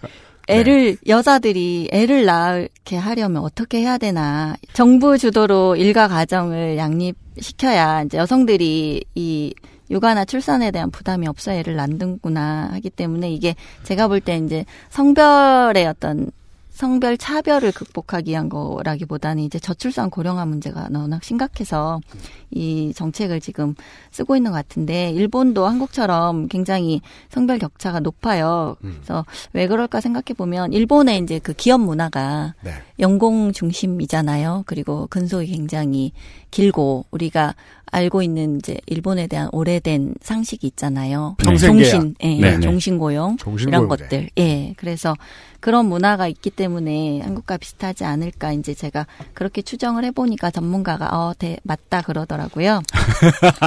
네. 그냥 제 가설을 한번? 여쭤봤어요. 아니, 그, 그런 문화가 있다고 많은 전문가들이 평가하고 있습니다. 이게 아니고. 물어봤더니 맞다더라. 마- 물어봤더니 맞다더라. 아니 그것 때문에 이렇게 격차가 한국처럼 네. 높지 네. 않은가? 알겠습니다. 예, 그랬더니 맞다고 그게 상당히 크다고 이렇게 얘기를 들었어요. 예, 그래서 이제 일본에서 지금 시행하고 있는 정책은 이제 일본은 유급 육아휴직이 있어요. 지금 네. 1년이 있는데 그거를 1년 6개월로 연장을 시키고 음. 이제 이것을 정규직뿐만이 아니라 기간제까지도 육아휴직을 적용을 확대시킨다. 음. 그리고 법적으로 남녀 공통의 권리라는 거를 강조하고 있습니다. 그래서 이제 남성 근로자가 노동자 예, 육아휴직 신청을 할 때 거절할 수 없고 뭐 육아휴직 신청했을 때도 해당 노동자를 해고해서도 안 되고 이런 식으로 음. 이제 정부가 약간 강도 높게 이걸 정책을 시행하고 있습니다. 그리고 이제 어, 일본은 대부분 취업 규칙이나 단체 협약에서 육아휴직 제도를 거의 뭐 99.9% 500인 이상 사업장의 경우는 아. 이미 도입을 하고 있어요. 굉장히 많이 보편화되어 있습니다. 음. 그래서 어, 뭐 규모가 작은 사업장에서도 대부분 많이 이거는 시행을 하고 있어서 이제 이미 도입된 거를 얼마나 잘 활용하도록 하는가. 5인에서 29인 네. 사업장 56.5%라. 네. 어, 한국은 사실 좀- 꿈과 같은 수치입니다. 예, 예. 이 한국과 작은. 규모, 소규모 사업장에서 네. 이렇게 될 수 있다는 건. 네. 그러니까 이 수치가 전부 다 되게 비현실적이네요. 네. 500인 이상 사업장은 99.9%라는 9%. 수치가 나올 수가 있나요? 네. 왜 100은 안 나오는 거지? 몇개 이제 그 네. 소수의 그렇다면 그게 희망적인 거죠. 네. 이걸 시행 안 하는 소수의 대기업은 상또라이 취급을 받는 거 아니야 노동시장에서. 그러니까 0.01% 아니에요. 네. 근데 정말 이 소규모 사업장이 60%가 이걸 실행을 할 수 있다. 일단 그거를 사업장 안에 제도로 만들고 있다는 거 굉장히 중요하죠. 이거는 이제 거기에 이제 뭐 뭐 뭐 저 근로보험공단 같은 일본의 그런 데에서 이미 이제 뭐 혹은 조세 관련 관리하는 이런 데에서 소규모 사업주들에게 다 가르쳐 놨다는 거예요. 네. 그렇죠. 이 정도 수치면은 육아휴직의 개념이 그 주말 같은 개념이라고 보면 되겠네요. 네. 당연히 쉬는. 그런데 이제 여기에서도 또 뭐가 있냐면 이제 양 일가정 양립 지원 레벨업 조성금 이런 식으로 해서 정부가 계속 그런 사업주에 대해서 인센티브를 제공하는 방식으로 독려하고 있어요. 음. 그래서 500인 이상 사업장의 경우에는 뭐 3년까지도 육아휴직을 보장하는 사업장도 상당수에 이른다고 하고요. 음. 이제 지금 현재는 이제 근무 시간 단축 관련 제도를 도입해서 그거를 확산시키고 있습니다. 이제 우리의 고용노동부에 해당하는 후생노동성에서 이제 family friendly 기업 이런 용어로 이제 그런 기업에 대해서 계속 발굴을 해서 표창을 하고 네. 사회적으로 되게 지지하고 격려하는 방식으로 음. 어, 제도를 시행하고 있습니다. 아, 뭐 못하면 혼내는 것도 있겠죠, 뭐. 예. 그러니까 저는 못하는 거를 처벌을 강화하는 것과 함께 잘하는 기업들의 사례를 계속 발굴하고 그거에 인센티브를 지급하고 그러니까 뭐 세제 혜택을 예, 준다거나. 그렇죠 네. 하는 것도 굉장히 중요하다고 생각해요. 음. 예, 그다음에 이제 영국 사례로 넘어갈게요. 영국은 이제 2013년 2월에 근로자가 육아 시간의 분담을 결정할 수 있도록 하는 육아휴직 분담제와 유연 근무 청구권을 모든 근로자로 확대할 것을 이제 어, 내용으로 하는 아동 및 가족 법안을 의회에 제출했습니다. 근데 음. 여기서도 유연 이런 단어가 나오죠. 네. 이 법안이 제출되었을 때 영국에서는 주로 어 뭐냐면 육아휴직을 이제 남성과 여성이 분담한다 이걸 네. 많이 이슈로 삼았는데 전문가들은 유연근무 청구권을 일반적인 근로권으로 확대하는 내용이 굉장히 노사관계에서 중요한 변화라고 지적하고 있어요. 이게 음. 이게 이제 그 윤세민의 시각에서 이해가 안 되는 거죠. 유연 근무를 근로자가 청구해? 그냥 오늘 집에 안 가겠다 뭐 이런. 그러니까요. 네, 이게 왜 중요하냐면 우리나라도 일가정 양직가 그 남녀고용 평등법 있었잖아요. 지난주에 네. 설명한 그거가 사실은 여성의 권리를 보장하고 확대하는 어쩌, 어찌 보면 특수한 대상으로 하는 법이잖아요. 대상을 네. 그 특수한 존재를 대상으로 하는. 네. 근데 이것을 지금 여성을 위한 정책이 아니라 근로자들의 보편의 권리로 인식하도록 전환한다는 거죠. 이거는 되게 중요한 저는 관점이라고 생각해요. 이게 여성만을 위한 게 아니라 모든 근로자에게 이건 중요한 문제다라고 그리고 모든 근로자에게 필요한 문제다라고 어, 생각하는 게 되게 중요한 전환이라고 생각을 하고요. 그게 되게 어렵지가 않은 게, 네. 그, 우리 회사에서 일하는 여자만 육아휴직을 오래 그쵸. 주는 건 양성 모두에 대한 차별이잖아요. 그렇죠. 예. 따라서 그 노동인구 전체에 대한 차별이기도 하고. 그래서 계속 여성 고용을 기피하게 되면 결국은 이 어, 임금 격차 문제가 해소가 될 수가 없죠. 당연합니다. 여성 네. 고용의 기피 문제도 있겠고 이게 뭐 1년 이상 되는 육아휴직을 여성에게만 주어진다고 하면은 결과적으로는 업무 숙련도에 있어서도 문제가 생겨가지고 차후에 다른 문제로 파생될 수도 있다는 생각이 드네요. 그래서 저는 한국 아저씨들 저 우는 소리 하는 거 이해해요. 네. 그 집에 가서 밤늦게 들어가면은 그 애 키울 때 저 리듬 깨진다고 네. 아내가 뭐 못하게 한다고. 아. 그러니까 한심한 소리인데 근거가 분명하다는 거예요. 네. 음. 예. 자신이 근로 시간을 선택하지 못했다는 거거든. 그렇죠. 음. 예. 네. 그래서 하여튼 이 법안에서는 어쨌든 출산한 근로자만 사용할 수 있었던 52주의 그 육아휴직 기간을 18주는 여성 근로자가 남은 34주는 부부나 또는 파트너가 협의해서 나눠 쓸수 있도록 이렇게 하고 있습니다. 그래서 이제 노동당 정부가 일가정 양립 캠페인을 계속 97년부터 지속적으로 펴오고 있는데 이제 사용자의 배려 의무를 바탕으로 한 자발적인 유연근무제. 여기는 이제 처벌보다는 이제 사용자가 그걸 배려하고 노동자가 자유롭게 쓸 수 있고 이런 식으로 이제 캠페인을 벌였는데요. 유연근무 청구권은 이제 그래서 최근에 도입된 이제 제도예요. 그런 권리인데 실제로 영국에서는 이게 노사 관계에서 굉장히 많이 짧은 기간에 빈번히 활용되고 있다고 합니다. 아, 어, 예. 보면은 출산 예정일을 전후하여 부성 휴가는 최대 2주만 규정되어 있었다. 네. 이거 게이 부부 되졌죠? 그러면 초주금이죠? 네. 예. 어. 그래서 그 유연 근무제라고 하면 뭐가 있냐면 단시간 근로 전환. 뭐. 심지어 출산 예정일도 없잖아. 아, 경우에 따라 있을 수 있구나. 예. 예, 그렇죠. 그럼- 그럼- 파트너라는 용어도 되게 좋았어요. 그런가요? 아니요. 그, 저, 출산하는 아이를 입양하기도 하니까요. 아, 네. 그런 네. 경우는 있죠. 네. 네네. 자, 단시간 유연, 어, 단시간 근로 전환이나 일간 유연 근무제, 또 일시적인 근로 시간 감축, 또 간의 근로 전환, 뭐 주중 집중 근로, 뭐 잡쉐어링, 특정 기간 근로제 이런 식의 안에 이제 세부 형태들이 있어요. 근데 아. 시행을 해 보니 음. 그 중에 단시간 근로 전환을 가장 많이 선호하고 많이 쓰더라. 음. 그 다음에 핵심 근로 시간을 정하는 일간 유연 근무제. 이제 집중해서 하루에 몇 시간 일하고 나머지는 또 육아에 활용하고 이거를 이제 선택할 수 있는 이거를 가장 많이 쓰고 있다고 해요. 그리고 이제 영국의 경우는 사용자가 이렇게 거부할 수 있는 권리가 있어요. 노동자 이걸 청구했을 때. 네. 근데 실제로 시행을 해보니까 이걸 거부하는 사례가 거의 없더라. 그래서 이제 사회적으로 이게 필요하다는 인식이 되게 빠르게 아. 확산되고 시행되고 있다고 합니다. 음. 이제 뭐 제도적인 뭐 겁나는 장치가 있을지는 뭐 정확히 여기서는 알 수는 없습니다만. 네. 네. 저도 그런 환상이 있었거든요. 그게 아마 영국의 그 일간지에 나온 사진에서 처음 봤을 거예요. 그, 어, 애기 업고 그 나와서 일하고 있는 아저씨 국회의원 사진. 음. 아, 네네네. 네. 그, 저, 모유 들고 와가지고 이렇게 네, 네. 보면서 두 가지가 궁금했던 거죠. 어, 애 안 오나? 그거 하고, 그 다음에, 어, 저렇게 해도 비슷한 효율이 나온다면 왜 안 하고 있을까? 음. 음. 네. 아, 물론 뭐, 하루 8시간 애를 업고 있지는 못하죠. 네네, 그렇죠. 이게 무슨 피난통도 아니고. 네. 예. 다만 몇 시간이라도. 그니까, 그 시간 그 여기서 그- 중요한 포인트가, 음.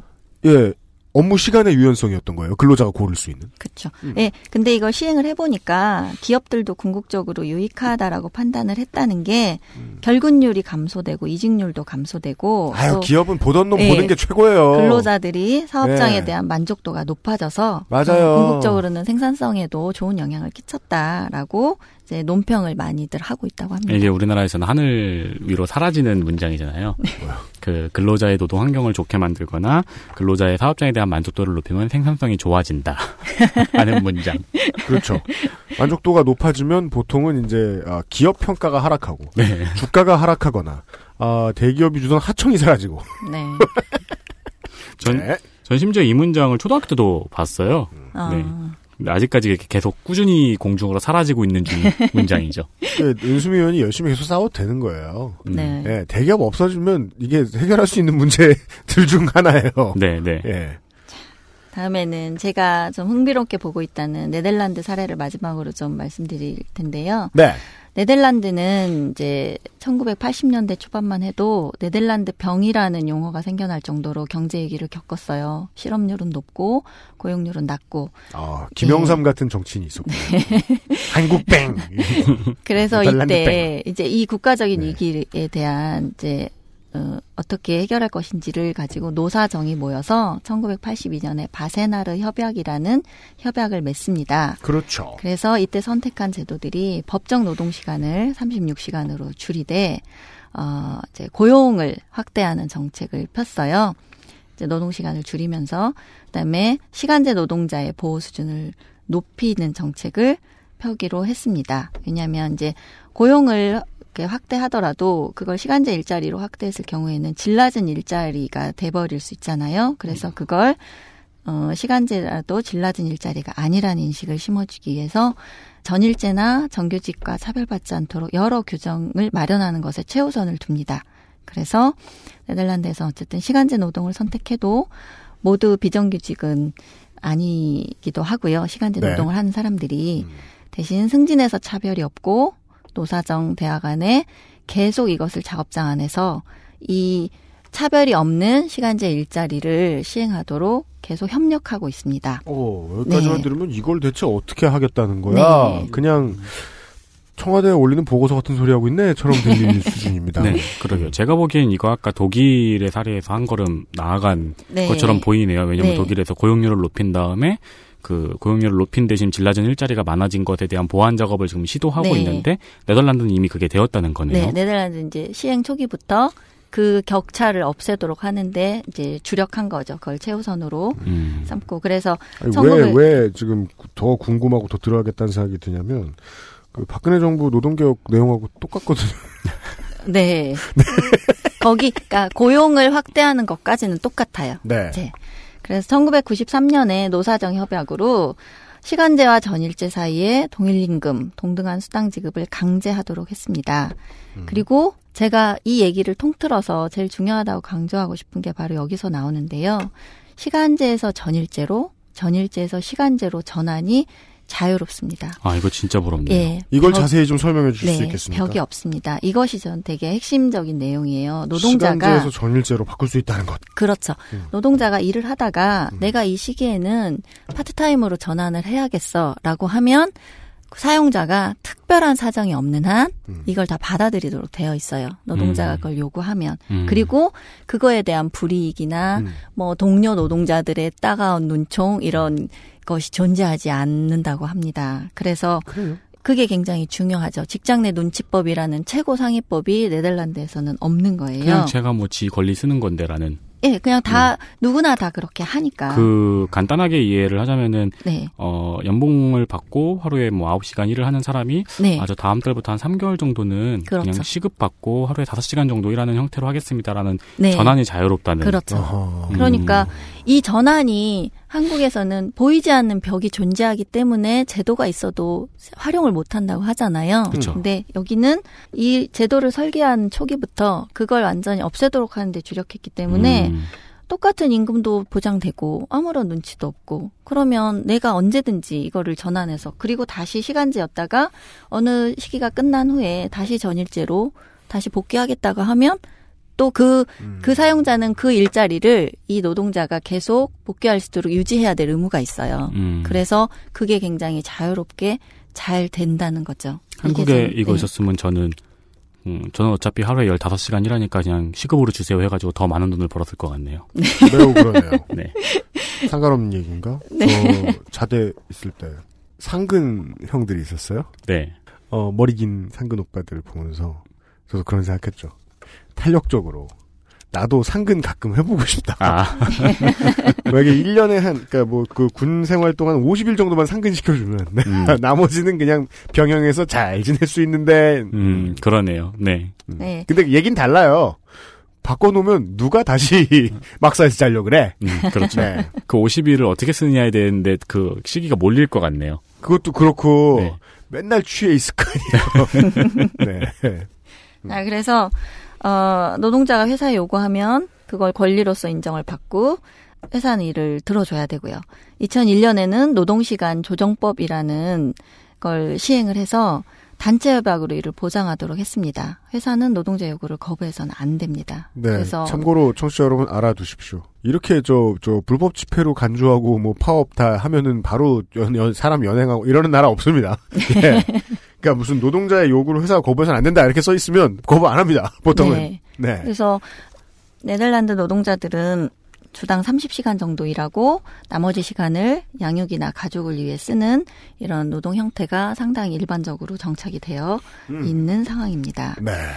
예. 그래서 제가 이제 쭉 지금 연도를 짬짬이 말씀을 드렸는데 80년대 이제 경제 얘기를 시작해서 82년도 바세나르 협약, 93년에 노사정 협약, 그다음에 96년에 근로시간에 따른 차별을 금지하는 법 시행, 파트타임과 상용직 사이에 뭐 차별하지 못하게 하는 법, 2000년도에는 모든 근로자들이 근로시간 단축이 가능한 법적인 권리를 보장하는 등 이렇게 꾸준히 정부가 이 정책들을 계속 그때그때 뭐가 부족한지를 계속 살피면서 다른 제도를 계속 보완해서 시행하고 있는 거예요. 그러니까 너무 꿈 같은 얘기지만 네. 이렇게까지 정부가 세심하게 노동자의 입장을 꾸준히 고려해주면 시간제 직업은 매력 있게 되는 수가 있다. 네, 그렇죠. 그래서 어, 네덜란드는 현재 유럽 최고의 파트타임 근로자 비중을 보이고 있고요. 뭐 파트타임의 천국이라는 명칭을 받고 있습니다. 여기서 중요한 건 이 파트타임들이 비자발적인 파트타임 수치는 유럽에서도 가장 낮고요. 음. 그리고 여성의 비율이 또 많습니다. 음. 예. 그리고 근데 네. 예, 아. 비자발적 비율에서 남성보다 여성이 또 낮아요. 음. 그러니까 자발적으로 선택하고 있다는 뜻이죠. 음. 예. 그런데 이제 최근에는 여기서 또 어떤 제도를 시행하고 있냐면 어 가족의 경우에 가족 구성원이 있잖아요. 아내가 있고 남편이 있고 그다음에 자녀들이 있는데 이들이 우리가 가족이 함께하는 시간이 필요해서 우리 가족이 이런 시간을 갖고 싶다라는 요구가 있을 때 네. 이건 아직 법제도 하진 않았대요. 근데 이제 사업장에서 지금 시행을 하고 있다고 하는데 그런 욕구를 가진 노동자층이 존재한다. 그러면 이 가족을 위해서 고용주가 이 노동자에게 편의를 제공하는 거를 노동자가 요구할 때 들어줘야 한다는 제도를 지금 또 시행을 해서 어떻게 되냐면 각각의 사용주와 음. 이 가족이 협상을 할 수 있는 거예요. 음. 그러니까 아내가 남편 직장의 상사와 음. 남편과 함께 음. 어, 남편 직장의 상사와 우리 가족을 위해서 우리는 이렇게 내 남편이 이렇게 일하기를 원합니다. 라고 이렇게 면담을 해서 그 요구 조건을 말하면 사용자는 물론 강제 조항은 아니지만 대부분 수용한다고 합니다. 그래서 음. 예, 가족 단위, 그러니까 개인 개인으로도 존재하지만 이걸 가족 단위로도 요구가 있다라는 욕구를 또 캐치를 한 거죠. 오, 예, 저는. 바로 상상이 되네요. 우리 네. 아내가 보통 저보다 말을 잘하기 때문에 네. 그런 문제에 있어서. 아, 네. 그쵸. 왜그 한국 남자들이 욕을 많이 먹는 건 그거잖아요. 왜 말을 못 하냐고. 필요할 때 어리버리 쩔거든요. 네. mansplain을 그렇게 많이 하는데 음, 왜 필요할 말을 때 그렇게 왜 똑부러지게. 못하냐고. 나한테는 mansplain 너무 많이 해서 지쳐서 그래요. 네. 아유, 아, 내가 사장만 아니었어도 괜찮았겠네요. 예. 그래서 이 아동 양육과 근로를 양립할 수 있는 노동 관련 제도들을 보면 뭐 임생 임생과 출산휴가 뭐 당연하고 배우자 출산휴가를 남녀 모두 적용합니다. 이것은 어떤 의미냐면 남남 커플, 여여 커플에도 얘기한, 예, 네. 적용한다는 거고 입양 그렇죠. 휴가도 있고요. 또 육아 휴가도 있고 뭐 케어 휴가도 있고 아, 이런 이게 식으로 입양 휴가가 따로 있는 걸 보면 네. 이거는 신생아가 입양된 경우만을 산정하고 지- 만들어 놓은 제도가 아닌 것 같아요. 네, 그러니까 아이를 입양했을 경우에도 이 육아의 일정 기간 필요하다라고 하면 이제 노동자가 조- 존재하는 제도를 활용할 수 있죠.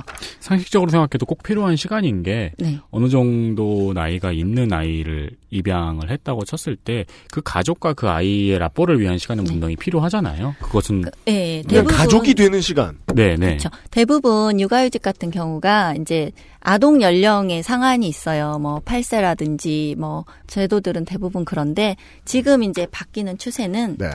그게 그게 중요한 게 아니라 모든 근로자들이 자기가 필요한 시기에 음. 어, 이 제도를 활용할 수 있는 식으로 선진국은 이제 변화하고 있어요. 음. 예. 어. 그게 그래서 제가 보편적인 권리로 확대되고 있다는 것이 이제 예. 그런 변화도 포함하는 내용입니다.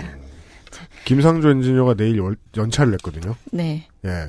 왜냐면은 내일 저 고양이가 예. 그 김상조네 집에 들어오는 날이라. 아. 가족이 되는 시간이 필요해서. 그러니까 내일 내일 하루 연차 쓰면 한 4일 노니까 아. 그 정도. 예. 좋은 회사네요. 근데 그렇다고 말 못하죠. 왜요? 가족이 돼야 되는 시간치고 4일은 좀 짧거든요. 더 주세요, 그러면. 사장님이. 괜히 녹음할 때 말했다. 네. 자, 그래서 제가 아까 이제 협상은 나중에. 네. 마이크 끄고. 네, 네덜란드 사례에서 제가 이제 흥미롭게 본 거는 이제 다양성이라는 겁니다. 네덜란드는 벽이 없다는 거, 전환의 벽이 없다는 거 하나 굉장히 중요하고 그다음에 다양성인데 어, 이 다양성이라는 게 그 근로자들이 혹은 그- 혹은 인간이 삶을 살면서 시기 시기마다 다양한 욕구들이 있잖아요. 네. 그거를 되게 섬세하게 살피고 있다는 거죠. 그래서 음. 선택지가 다양하다는 것 노동자에게. 그러니까요. 이게 예. 제일 마음에 드네요. 네. 그래서 개별 근로자들이 고용주와 계약할 때 선택지가 굉장히 다양하게 존재한다는 거예요. 음. 그 계약상에서 정할 수 있다는 거죠. 그래서 예. 굉장히 부러운 부분이네요. 저는 네. 직장을 가질 때마다 되게 부담됐던 부분이 내 인생에서 평일에 9 to 6는 못 박혀 있는 시간이다라는 네. 사실이 굉장히 저 같은 사람한테 되게 부담스럽게 와닿더라고요. 네. 근데 그런 부분을 좀 유연하게 조절할 수 있다는 거는 많은 사람들한테 효율적으로 이용될 수 있는 그래서 제도인 것 같네요. 뭐 근로 시간을 주당 뭐 37시간 이렇게 해서 주 4일 근로도 가능하고 이걸 자기가 자체적으로 탄력 있게 운영할 수 있으니까 뭐 재택 근무를 하건 또 출퇴근 시간을 또 유연성 있게 총 시간만 채우면 되는 거예요. 그래서 이거를 되게 유연하게 활용하는 거죠. 음악하고 있을 때 이제 우리가 우리랍니다. 여기서 우리란 저와 유면상 PD입니다. 네. 앉아서 이제 얘기하죠. 한, 한 29 이때. 야, 우리는 이제 일반적인 직장 가정에 글렀다. 늦잠 자고. 어, 안 된다. 그동안 그냥 아무것도 안 하고 놀았고. 네. 근데 이제 그거는 이제 일하는 입장에 일하려고 하는 입장에서 구직하는 입장에서는 그 어, 기업에게 예의가 아닌 거예요. 우리가 거기 들어간다는 거. 근데 이제 기업의 입장에서 봤을 때는 고작 늦잠 좀 잔다는 이유로 어떤 인력 전체를 포기한다는 건 되게 아까운 일이에요. 저 옛날에 어디 면접을 봤어요. 면접을 보고 이제 합격을 했어요. 그리고 출근을 하기로 했는데 네. 거기서 면접을 보고 나오는 길에 그 회사 문에 붙어 있는 거 보고 출근 안 하기로 결정한 회사가 있었는데 뭐요? 금연? 아니요. 네. 아, 어, 끔찍하네요. 회사 문에 뭐라고 붙어 있었냐면은 벌점제 상점 벌점제가 도입이 돼 있어요. 그 회사 에 도입이 되어 있다고 하더라고요. 그래서 그거에 따라 할- 태형이야 뭐야? 휴, 가를 주나 봐요. 네. 근데 되게 웃긴 게 지각은 음. 1분에 마이너스 1점이에요. 아, 근데 플러스는 음. 야근 1시간이 플러스 1점이에요. 아, 저 그런 회사들 몇 군데 아는데 제가 아는 데는 다 출판사였어. 어, 비슷했어요. 근데 이게 곰곰이 생각해보니까 어차피 나 있는 모든 회사에서는 공짜로 야근했는데 지각하면 욕 먹고 그래도 적립 포인트라도 있구나. 그렇지 내가 뭐 지각만 안 하면 어쨌든 공짜로 야근하는 건 아니네라는 생각을 하고 있는 내가 너무 싫더라고요. 그러니까 9시 1분에 오면 7시에 퇴근해야 그러니까요.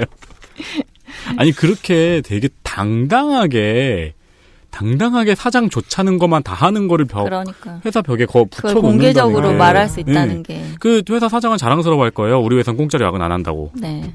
음. 그렇습니다. 예, 그래서 그 다양성이라는 거 선택의 기회가 다양하고 그 비용을 사회가 부담하도록 하고 있는 이것이 되게 저는 좋았고 네. 또 다른 어떤 특징이 있냐면 네. 그 북유럽에 우리가 흔히 말하는 선진국들 있잖아요. 네. 그 나라들은 보육 문제에서 보육의 공공성과 사회화를 강조해요. 그래서 직장 내 타가 시설이나 혹은 가정이나 직장 근처에 어, 국공립 보육 시설을 굉장히 확대시키고 이런 보육 정책들을 아이는 나라가 키운다. 음. 이런 거 있잖아요. 그렇죠. 예, 그런 걸 강조하는 모델인 반면에 음. 네덜란드는 주 양육자를 부모, 음. 특히 이제 엄마가 되겠죠. 엄마로 인정한 하에서 제도를 시행하고 있어요. 그래서 예. 조금 더 섬세한 것 같아요. 예. 이제 어느 것이 더 좋다고 말할 수는 없지만 예, 저는, 저는 이제 제 한국. 예, 한국과 좀 비슷하다. 한국도 아이는 엄마가 키워야 한다. 는 인식이 되게 강하기도 하고 또 엄마들도 판단하게 된 근거가 예. 좀 달라서 그렇지. 예, 예. 네. 결과가 엄마들도. 자기 아이를 또 그 시기에 떼어놓으면 굉장히 죄책감이 크잖아요. 음. 그리고 실제로 그 시기에 아이들을 키우고 싶어하는 욕구도 당연히 존재하고 음. 그래서 우리나라 문화랑 이게 좀 비슷한 걸 보면 우리는 이쪽을 좀 많이 보고 연구를 좀 해보면 어떨까 네덜란드 사례를 음. 이제 그런 좀 차별성이 있었어요. 그래서 아니 뭐 육아에 국가를 믿는 것도 괜찮은데 네 국가보다는 내가 잘할 것 같은데라는 부모의 생각을 네. 인정해줄 필요가 좀 커 보인다. 이제 어떤 음, 쪽으로 네. 더 어, 사회 문화가 이제 많이 있고 그다음에 욕구들이 존재하는가를 좀 섬세하게 살필 필요가 있다는 거죠. 예, 예. 뭐 그렇다고 나라가 아이를 키운다는 것이 나쁘다는 게 아니라 우리에겐 꿈 같은 일이긴 하지만 그렇죠. 한국 예. 노동자에게 북유럽 신화는 토르가 아니죠. 네. 지금이죠. 네. 예. 그래서 기껏해야 토르다. 물론 달리 이제 말하면. 지금 말하면 천국 같지만 네덜란드도 어, 이 파트타임 문제에 대해서는 이제 문제 제기도 어쨌든 계속 이루어지고 있어요. 네. 여전히 여성의 비중이 높은 문제, 네. 그다음에 어쨌든 임금 격차가 존재하는 문제, 그러니까 전체로 봤을 때 네네. 성별 임금 격차 존재하지 않는 게 아니니까 네. 이런 문제에 대해서도 꾸준히 문제 제기가 이루어지고 있습니다. 음. 어쨌든 제가 흥미롭게 본 사례는 이렇게 네덜란드입니다. 음. 자, 여기서 알겠습니다. 이제 해외 사례를 국가별로 좀 간단하게 살펴봤고요. 음. 그래서 OECD 국가들 현황을 좀 이렇게 간단하게 정리를 해보면 일단 대부분 산전 후 휴가나 육아휴직 제도를 운영하고 있다. 근데 이제 출산휴가가 있고 육아휴직 제도가 있어요. 우리도 별도로 존재하잖아요. 출산휴가는 90일, 뭐 육아휴직 1년 이런 네. 식으로 네. 이거를 뭐 통합으로 운영하는 국가들도 있고 주로는 분리해서 운영한다. 그래 그 급여는 그 기간 동안의 급여를 주로 누가 부담하는가를 보면 국가나 또 사회보험, 고용주 이렇게 세 주체로 좀 크게 볼 수 있는데 어, 고용주가 지급하는 경우는 매우 적습니다. 대부분 아. 예 우리나라도 고용보험에서 지급하고 있어요. 음. 네, 이제- 이게 여기가 이제 공공보험이 개입해야 네. 되는 부분이죠. 네네. 예. 그렇지 않으면 고용주가 이걸 부담하라고 하면 여성을 고용하겠습니까? 그렇죠. 고용 나타나죠. 그 부담을 지고 음. 그러니까 이제 국가가 장려하는 거죠. 그래서 사회보험도 이제 고용보험이나 건강보험, 실업보험 뭐 아니면 사회보장청 같이 이런 기관들에서 지급을 담당하는데 그것도 이제 크게 보면 국가의 정책으로 볼 수 있으니까 저는 이제 국가가 부담하는 비율이 압도적으로 높다. 음. 예. 우리나라는 지금 고용보험 재정이 되게 많이 부족 한 상황이에요. 네. 그래서 한국은 이제 이 육아휴직 제도를 조금 더 확산하고 정착시키려면 재정의 문제도 상당히 중요한데 네. 그래서 지금 이제 대책으로 건강보험에서 예, 건강보험 지금 흑자거든요. 네. 그래서 건강보험에서 이 육아휴직 급여를 또 분담하는 네, 그렇죠. 방안도 이제 제기되고 있습니다. 그- 시행되진 않지만 네. 예. 이제 고용보험에서 뭐 이야기하면은 아니 저도 통화를 딱 한두 번밖에 안 해봤는데 사업주가 네. 뭐 퇴직하신 분이 그 저거 해야 된다 그 실업급여 받아야 된다 뭐 어떤 어떤 게 있으니까 뭐 잘못 기재된 것도 고쳐달라 이런 식으로 얘기하면 그거 잘못 그 수급하면은 뭐 부정 수급하면은 뭐 어떻게 되고 뭐 벌금 내셔야 되고 막 그런 거예요. 아니 내가 직장 이렇대? 그냥 주시라고. 근데 되게 그 깐깐하시더라고.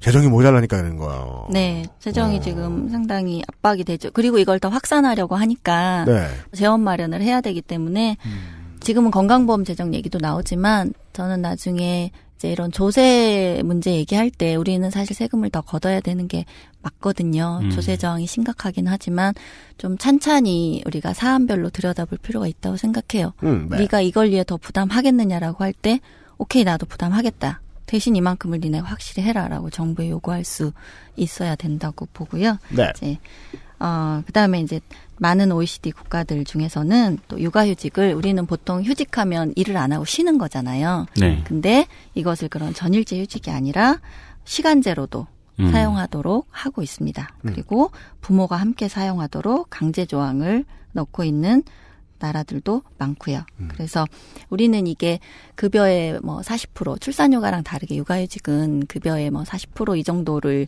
이제 보장하고 있기 때문에 소득 대체율이 되게 낮잖아요. 그렇죠. 그러니까 한국 같은 경우도 탄력적으로 육아휴직제를 좀 사용할 수 있도록 하는 게 필요하겠죠. 예. 그래서 차라리 그거 받느니 그냥 뭐 그만두고 다른 시간제 일자리를 뭐 찾거나 이런 식으로도 이제 제도가 이렇게 있으면 음, 40%란 그런 의미가 있을 수 있겠네요. 네. 그러니까 그 소득 대체율이 낮으니까 육아휴직을 또 안 쓰는 경우들도 있어요. 내가 그냥 지금 애 그쵸, 나가서 뭐 힘든 친정- 좀더 힘든 일을 하는 게 낫지. 그렇죠. 친정 부모한테 맡긴다거나 음, 이런 네. 식으로 이제 보육이 그 제도가 또 못 따라오니까. 네. 그래서 어 이런 문제들이 있죠. 그래서 그 소득 대체율을 높이는 것도 되게 관건입니다. 그런데 돈을 지급하는 게 재원 마련에 압박이 있을 경우에는 이런 식으로 그 휴직 기간을 시간제로 탄력적으로 운영할 수도 있는 거죠. 그러니까 고민을 하면 제도들이 좀 다양하게 적용될 수 있다고 생각해요. 조부모의 건강에도 되게 중요한 역할을 할 것 같아요. 네. 보면은 이 노인네들이 꼭 그 맡은 애를 업고 있어요. 음, 맞아요. 길에서 보면 네. 3에서 10kg짜리 아이를 어, 6, 70대 척추가 받쳐주긴 어려워요. 그걸 빼내는 방법으로. 네. 그러니까 거기에서 아이를 걷어내는 방법으로. 그러니까 가족의 등골을 계속 빼먹는 형태로 진심으로 등골이에요. 되니까 네. 되게 안 좋죠. 예. 그래서 어 그런 또 시행이 있고 또 하나는 또 남성의 참여, 육아의 남성의 참여를 독려하기 위해서 상당히 강제 조항으로 많이 변화하고 있습니다. 그래서 배우자에게 뭐 이전하 어, 이전되지 못하고 이렇게 안 쓰면 소멸되도록 해서 강제로 쓰도록 하거나 음. 아예 강제로 어, 일정 기간은 의무적으로 남성도 부하모가 각각 음. 다 네. 써라라고 음. 네. 규정하거나 그 이렇게 하고 있습니다. 그런 게 강제돼 있는 회사를 다니는 사람이 어, 쓰레기같이 네. 그, 아싸 이러면서 술 먹고 다니고 그런 경우 별로 못 본 것 같아요. 긍정적으로 네. 쓰일 가능성이 많은 보상인 것 같아요. 근데 그렇죠. 뭐 아싸 이러고 따라 알바를 할 수 있죠. 대리운전하고. 네. 그러니까 이렇게 음. 한국인들은 뭘 하면 그거를 최대한 악용하는 거를 먼저 생각하고 막 쥐어짜기. 그러니까 안 해주려고 하고 막 이러는데 음. 그러면 안 돼요. 긍정적으로 네. 어, 부작용은 어디에나 있지만 그것을 넘는 장점이 훨씬 많다고 생각하고 물론 한국 국민들의 믿음은 네. 개성공단을 바라보는 듯한 시각 같기 때문이에요. 아니 그거는 우리가 한국 사람이라서 자세히 보니까 그런 거고. 그러니까 안정적으로 줬다가 언제 뺏어갈지 모르겠으니까 마음이.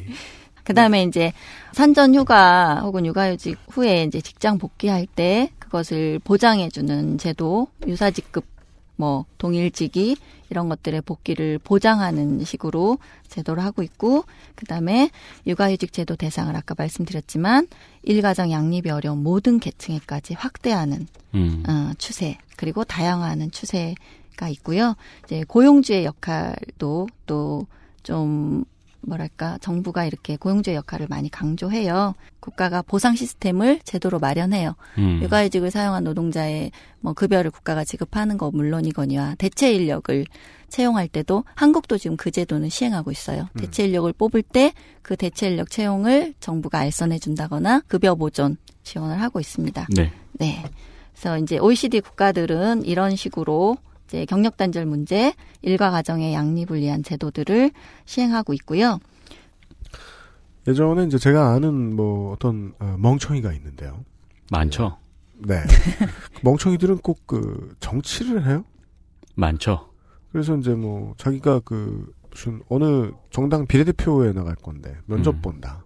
가 저한테 전화를 해서 면접 때 어, 무슨 무슨 정책을 하면 좋겠냐 라는 질문에 답해야 되니까 어, 형 생각을 좀 들려달라. 음. 야 이 새끼 알면 내가 정치를 하지라고 말하려다가 네. 알아도 제가 하지 않을 건 거예요. 그래서 그냥 알려줬죠. 얼른 떠오르는 걸. 네네. 벌써 그게 한 8년 전의 일인가 그랬던 것 같아요. 네.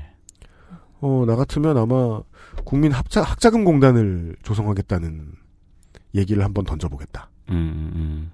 라는 말을 하고 이틀 뒤에 아, 개멍청했구나. 어, 네.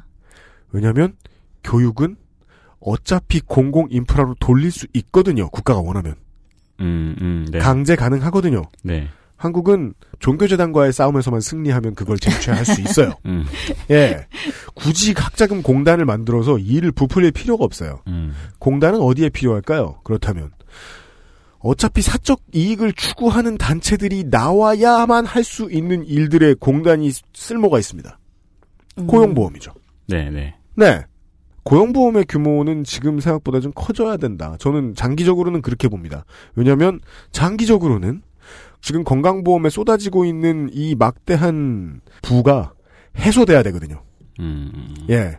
의료 수가가 조정되면서. 네네. 예. 지금 당장은 옮겨다 쓸 수 있겠지만 앞으로는 의사와 병원에 더 갖다 주는 식으로 바뀌어야죠. 네, 네. 예. 보험공단이 좀 커져야 되는 문제가 저는 지금 많이 눈에 들어오네요. 아무튼 광고를 듣고 한국은 뭐 하는 게 있는가 보겠습니다. XSFM입니다. 자극이 적고 인공향이나 형광 물질이 없는 순수 식물성 원료의 baby cleanser.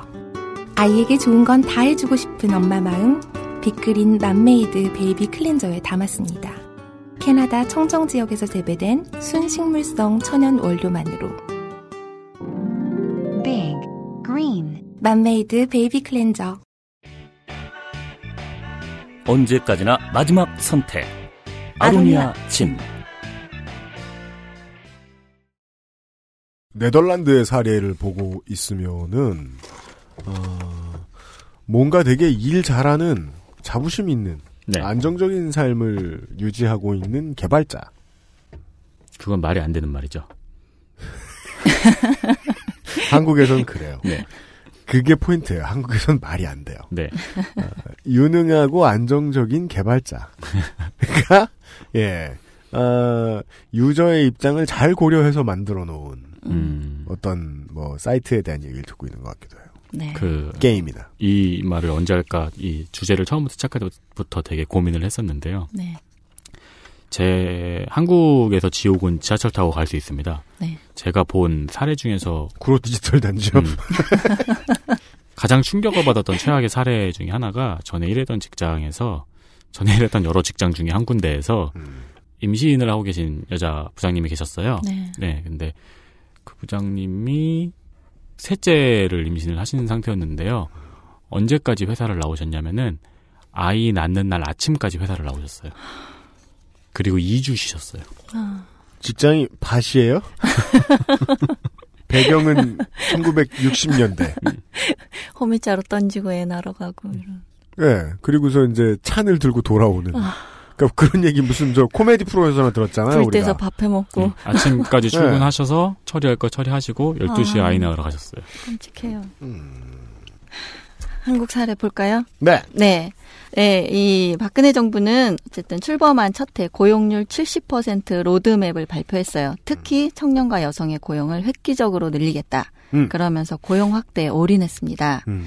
예, 이제 고용에 주력한 거는 네덜란드와 비슷하죠. 일단 고용 문제에 어, 관심을 둔 것. 음. 그러면서 이제 2014년 1월 7일 첫 국무회의에서 경력 단절을 경험하는 일이 없도록 여성들이 없도록 대책 마련을 지시했습니다. 이후 경제부총리가 이제 이 문제를 현 정부가 가장 큰 관- 과제로 꼽고 있다라면서 중요성을 강조했고요. 네. 이제 여가부 장관은 국가가 엄마가 돼주어야 한다 라고 했습니다. 그래서 여성의 고용과 경력 단절 문제를 굉장히 중요한 국정 과제로 설정을 하고 있다고 선언을 했습니다. 음. 그랬는데 이제 아까도 말씀드렸지만 global standard의 나쁜 현지화 의 사례가 결국 또 일어났죠. 출범 4년 차인 지금 고용률 70%도 일가정 양립도 두 마리 토끼를 다 놓쳤다고 혹독한 평가를 받습니다. 그렇군요. 네.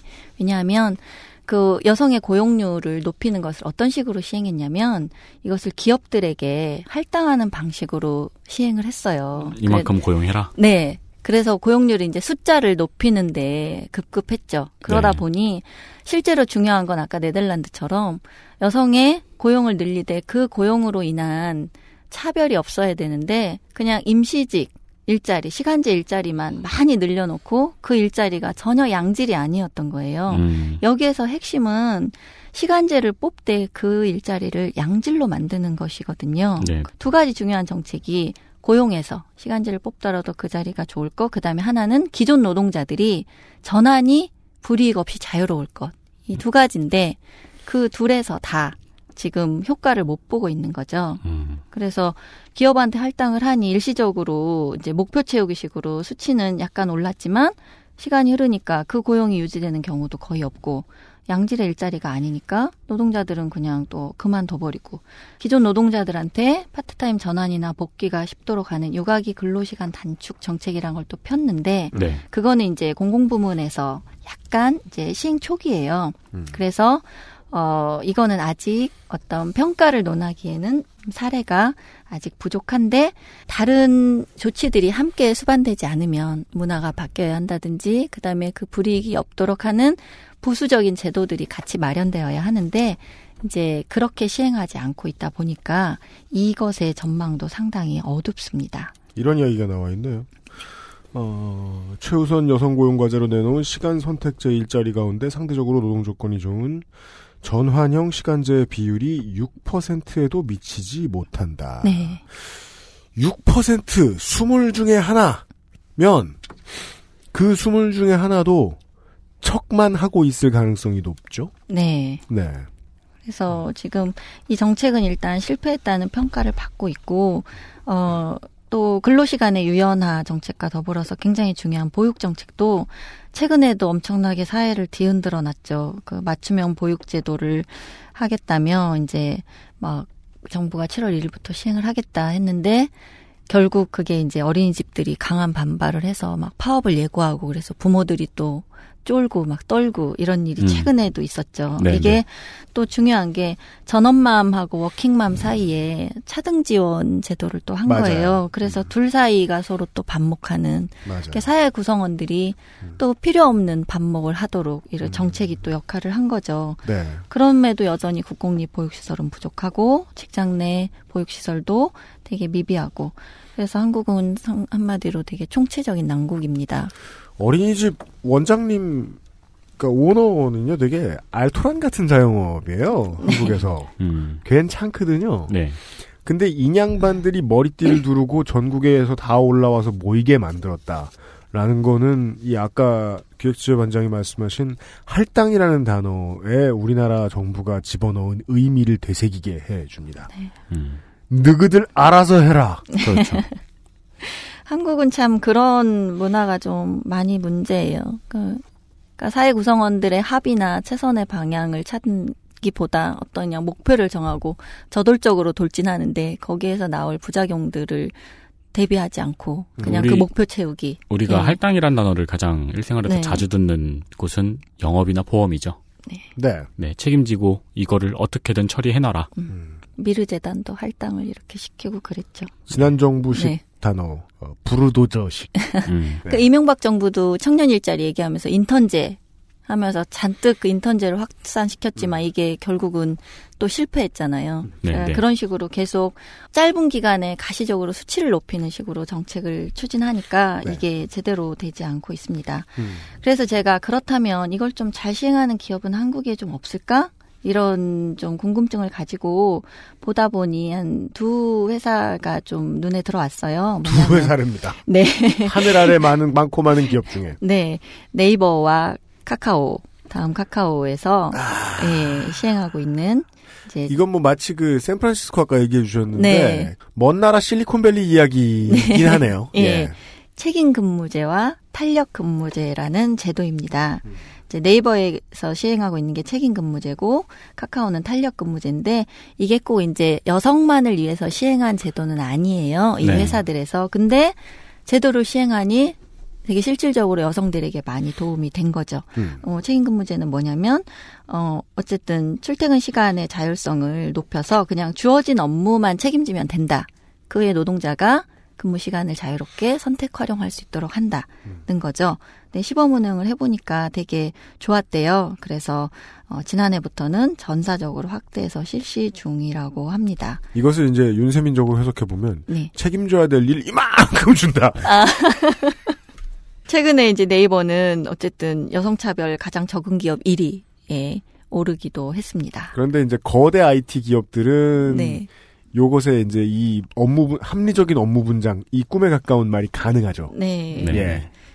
그리고 이제 카카오는 출퇴근 시간을 마찬가지로 탄력 근무제로 조절을 해서 뭐 아이가 뭐 데리러 가야 된다든지 아이를 돌봐야 되면 자기가 그거에 맞게 탄력적으로 운행할 수 있고 또 다른 일이 있을 때 또 그렇게 활용할 수 있고 이렇게 해서 어 시행을 하고 있는데 이것도 굉장히 좋은 뭐 반응을 얻고 있다고 합니다. 그래서 이게 꿈 같은 일이라고 하지만 저는 사회에서 이런 모범 사례가 혹은 실현 가능하다는 사례가 계속 나오는 게 중요하다고 생각해요. 그래서 이런 일이 있으면 그냥 부러워하거나 아유 쟤네니까 하지 불가능해라기보다 어디선가 이걸 하고 있고 우리도 할 수 있어 이렇게 하도록 정부가 더 노력해라고 주장할 수 있는 확충해야 될 게또 예. 뭐뭐가 있을까를 고민하는 네. 쪽이 배부른 소리 하고 있네라는 태도보다는 네. 훨씬 진취적이다. 그렇죠. 예, 네. 공공 부문에서 이제 그런 제도를 했을 때 다른 부문과 또 상대적인 격차 때문에 그 부작용을 우려하는 목소리도 있어요. 근데 저는 그렇지만 공공 부문에서 더 적극적으로 시행해야 한다. 그래야 한국의 정책은 대부분 정부가 주도하고 민간 기업들이 따라오는 방식이기 때문에 음. 공공 부분에서 어쨌든 이게 계속 확대되면 기업들도 당연히 사회 분위기가 그렇게 조성이 되겠죠. 맞아요. 네. 그거는 원래부터 오랫동안 일하던 사람들, 그 사장님들 마인드 때문에 어쩔 수가 없어요. 네. 동사무소가 4일 일하면 기업들도 슬슬 4일 일하게 될 거예요. 네. 그리고 정부가 지금 의욕적으로 추진하고 있는 것 중에 이제 뭐 아빠의 달 제도 뭐 이런 식으로 해서 아빠의 육아 참여를 되게 적극적으로 권장하고 있습니다. 근데 아직도 전체 육아휴직자 중에서 남성의 비율은 5.2%에 불과해요. 왜냐면 이 아빠의 달이란 네. 말 처음 들어봐요. 그런 게 있습니다. 그거는 들어봤어요. 가족의 날이라고 해가지고요. 네. 수요일은요. 네. 칼퇴근을 할 수 있는 날이요. 네. 왜 그러니까 웃으세요? 법가조, 그러니까 법가조라고 법. 네. 저걸 코미디로 만들지 않으려면. 네. 근데 이게 남성 육아휴직 활성화가 2015년에 획기적으로 늘었다는 보도 자료를 냈어요. 고용노동부가. 그래서 어, 몇 퍼센트라 굉장히 뭐 300%인가 하여튼 막 늘었다 그래서 제가 그걸 찾아보니까 1200 몇 명인가 썼더라고요. 근데 그 전에가 뭐 300, 뭐 400명 이래요. 그러니까 획기적으로 는 건 맞는 거예요. 네, 우리나라 인구가 한 2만 명쯤 되죠. 비극을 비교해서 안 됐습니다만 제가 앞에 이 말씀드린 그 화물차 관련된 1년 사망자 수가 1200명입니다. 그러니까 저 어릴 때 그 우리 국사 선생님이었나? 그런 얘기 중학교 때 그런 말씀 해 주셨어요. 그 어, 특별 근로수당 100% 인상이 이제 신문에 났었어요. 선생님들. 네네. 그러고서 친구들이 부러워한다. 야, 너 특근수당 100% 인상됐다며. 음. 근데 이제 자기는 부글부글 끓는다는 거죠. 하루 100원이다. 예. 즉, 어, 월 4천 원, 그러니까 월 2천 원이었던 게 월 4천 원이 된 거다. 예. 네, 그래서 어쨌든 지금까지 해외 사례와 한국의 상황을 살펴봤습니다. 그래서 이제 성별 임금 격차를 해소하기 위해서 되게 중요한 정책들이 어 일가정 양립, 경력 단절 문제를 해소하는 거를 기준으로 해서 봤는데 어쨌든 핵심 문제는 저는 출산과 양육의 시기에 남성과 여성 모두 다양한 조건으로 근무 형태를 유연화하되 불이익이 없을 것. 그다음에 정부의 의지. 이것이 저는 가장 중요한 두 가지 핵심 사항이 아닐까 이렇게 어 취재를 하면서 결론을 내렸습니다. 멀고 먼 뜬구름에 있는데 핵심 네. 사안인 건 맞아요. 네. 너무 멀고 먼 거. 네, 맞습니다. 그 육아, 그러니까 그 이제 일 가정 양립에 대한 가치의 제고 네. 그리고 정부의 의지 네. 네. 정부의 의지는 정말 중요해요. 둘. 다 너무 멀다 지금 느낌에. 지금 말씀해주신 바로는 정부는 끊임없이 의지를 가지고 네. 있긴 한 것 같아요. 네. 근데 어, 뭐 하는 의지가 오래가지 않아서 문제인데 근데 그 앞에 제도가 유연화하되 불이익이 없도록 하는 것에 의지를 두지 않고, 음. 예, 일, 일정한 단기간 수치를 높이려는 데 의지를 보이니까. 그러니까 진심으로 그 가치를 제고한 적이 없는 거예요. 네. 음, 음. 예, 그 두 가지 핵심 사안을 다 비껴나가고 있다는 게 이 해석으로 가능한 거죠. 그렇죠. 예. 그래서 성별 임금 격차를 해소하기 위해서 중요한 거는 기업이 그 육아휴직이 필요한 존재, 지금 여성이죠. 여성의 채용을 기피하지 않도록 하는 건데 기업한테는 어쨌든 사용자한테는 고민이 있잖아요. 대체 인력을 채용해야 하고 그 숙련된 노동력을 대체하는 것에 대한 부담 이것을 사용자가 어쨌든 최대 최소화할 수 있도록 정부가 노력해야 된다는 거죠. 제가 이제 하나 이 동일 임금에서 여성 임금이 뭐 60 몇 퍼센트다라고 하는 주장이 왜 시장 원리에도 안 맞냐면 같은 일을 시켜도 여성한테 월급을 60%만 줘도 되면 어떤 사용자가 여성을 채용 안 하겠어요. 그렇죠. 오히려 여- 다 여성만 그렇죠. 채용하겠죠. 근데 지금 현실은 전혀 다르잖아요. 그러면 그냥 국부론처럼 움직이겠죠. 네. 갑자기 보이지 않는 손이 여성을 다 채용해. 그렇죠. 이 대체 인력 문제가 사실 중소기업의 경우는 굉장히 실제 심각한 문제라고 해요. 그래서 어쨌든 이걸 해결할 수 있는 건 정부다. 정부가 어 기업에게 인센티브를 주든 어떤 제도를 마련하든 해서 장려하고 적극적으로 시행하면 이 격차는 줄어듭니다. 쇠로. 예. 그 무용론일 수도 있는데요. 네. 뭐 길어지는 논의일 수도 있는데요. 개인적으로는 이 문제도 역시 저는 그 우리나라 그 원하청 간 네. 갈등에 기본적으로 원인이 있다고 봐요. 그러니까 저도 앞에서 했던 얘기가 그거예요. 네, 모든 어쨌든 정부에서 제가 뭐 중소기업 지옥이다 지옥이다 이야기를 하는데 거기 사장님들 떵떵거리고 살고 있는 거 아니거든요. 그렇죠. 모든 중소기업은 죽을 똥 살똥하면서 진짜 피를 깎아 먹을 정도의 낮은 금액으로 입찰을 해야 그나마 회사를 유지시킬 수밖에 없단 말이에요. 네, 네. 맞아요. 거기는 이 정부가 주는 보조금 도 이 경영에 포함이 되어 있기 때문에 그렇죠. 개인적으로는 그렇게 생각이 드네요. 네. 네. 네.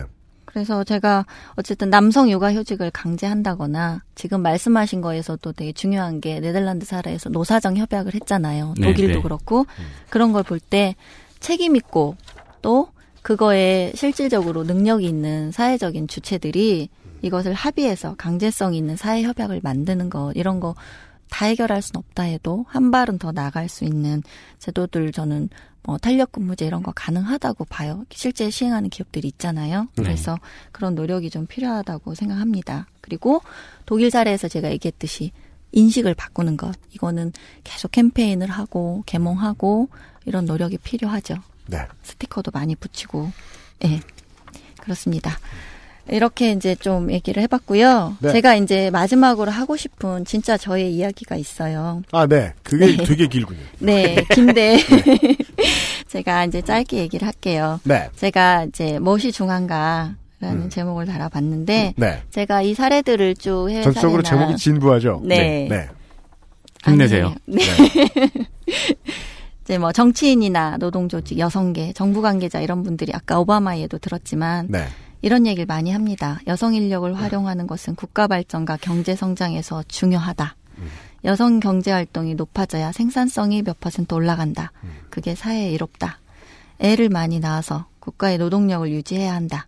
이런 식으로 많이 얘기합니다. 네. 그건 다 주로 경제 논리나 생산성의 관점에서 성별 임금 격차나 여성 경제 활동 얘기를 하는 거죠. 예, 저는 국가는 그 관점밖에 말고 다른 걸 가지기가 좀 어렵다. 네. 예. 저는 그런데 이 얘기에서 상당히 좀 동의되지 않는 게 있어요. 왜냐하면 이제 사람들이 애를 안 낳는 것이 꼭 사회적인 압박 때문인가, 경제적인 이유이기만 한가 이런 음. 생각을 좀 많이 했거든요. 아. 예, 중요한 거는 이제 또 국가의 생산성이 아니라 개인 삶의 행복인데 사회 네. 구성원들의 개개인의 행복한 삶인데 네. 어 제가 이제 제 남자친구 사례 예를 들면 아, 남자 사람 친구 예, 자기 여자친구가 결혼하면 자기는 직장 안 다니겠다라고 얘기를 했을 때 자기가 화를 냈다는 거예요. 너는 왜 그렇게 시대에 뒤떨어진 얘기를 하냐고. 코르셋을 벗어라. 그랬는데 자기가 바로 반성을 했대요. 아는 척했군요. 네. 내가 이제 진보적인 가치관을 내 기준으로 생각하고 그것을 이 여자친구에게 강요했구나. 음. 나는 그게 여성이 당연히 경제활동을 하는 게더 올바른 태도라고 생각했는데 음. 여자친구의 욕구는 그게 아닌 거죠. 네. 그리고 저도 어릴 때 생각해 보면 만약에 결혼해서 배우자가 돈을 번다면 저는 직장을 안 다니고 싶었어요. 그리고 제 친구들도 남편이 벌어다 주는 돈으로 살고 싶다 이런 얘기를 정말 흔하게 많이 하거든요. 갈등의 씨앗이죠. 예. 그래서 이게 지금은 맞벌이가 되게 일반화되어 있지만 실제로 사람들의 욕구가 막 여성은 애를 낳고 키우는 기간에도 막 다 일을 하고 싶어 하는가, 노동시장에 복귀하고 싶어 하는가. 네. 지금 제도는 그걸 편리하게 하도록 돕는 것을 것에 주력하고 있고 그걸 당연시하지만 저는 그렇지 않은 존재들도 분명히 있고 그런 욕구도 현존한다. 음, 근데 이게 이제 이런 제도를 마련할 때 배제되고 있지 않은가. 아까 이제 어, 상징적으로 보육제도에서 직장맘과 전업맘들의 갈등이 생겼듯이 직장맘을 더 지원하는 제도를 적용하다 보니까 현실에서 그게 전업 보육하고 있는 어, 주부에게 불이익이 가도록 하는 식으로 정책이 세팅된다는 거죠. 그래서 제가 이걸 보면서 중요한 거는 뭐 남성 중에서도 직장을 다니는 것보다 네. 육아나 가사 일을 하는 게 훨씬 더 적성에 맞고 그게 행복한 사람들이 분명히 있거든요. 저요. 예. 애 키우고 살림하는 게 더 좋다. 예, 그런 사람이 저 제 실제로 실력 좋아요. 제가 본 예, 예. 예비 주부 중에 정말 많아요, 제 주변에도. 음. 그래서 이게 과연 반드시 이렇게 불행한 일인가. 음. 그런 생각을 많이 했어요. 그래서 그 성별 임금 격차라고 존재하는 그 퍼센트 중에 자발적인 경력 단절도 그 수치에 들어가잖아요. 네네. 그래서 그 갭으로는 존재하지만 실제로는 불행하지 않은 이런 사례들이 있다는 거죠. 그래서 음. 예. 경력 단절을 스스로 선택한 여성의 욕구 음. 이것도 존중받아야 하고 이제 지금의 수치가 세계 최고 수준이기 때문에 그것을 변화해야 하는 건 맞지만 어 만약에 사회 구성원들이 그걸 불행으로 여기지 않는다면 네. 그건 꼭 불행한 일이 아니지 않은가 이런 생각이 들었어요. 인간의 삶은 진짜 복잡해서 욕구도 다양하고 일관되지 않죠. 육아 기간에도 어느 순간엔 일하고 싶다가도 또 아니다가도 이렇게 바뀌잖아요. 네네. 그래서 저는 중요한 건 그러니까 다양한 선택의 기회를 만드는 것 마련하고 음. 제도가 이를 선택할 수 있도록 보장하고 국가가 해야 할 일은 그게 아닌가 이런 생각을 했습니다. 그리고 더 중요한 거는 그 제가 이런 얘기를 했다고 해서 이런 사람들의 욕구를 네. 일과 육아를 양립시키는 노력이 필요 없다는 근거로 사용해서는 절대 안 된다는 거죠. 그랬으면 예. 방송을 뭐하러 두 주나 했겠어요. 그렇습니다. 예. 필요가 있는 곳에 대응책이 마련되어야 하는데 그랬으면 그게 제가 승질냈을 거예요. 생산성이나 국가 경쟁력 꼭 이런 관점보다 어떻게 살아야 행복한가? 예. 이걸 그러니까- 관점으로 좀 음. 국가가 정책을 마련하면 어떨까?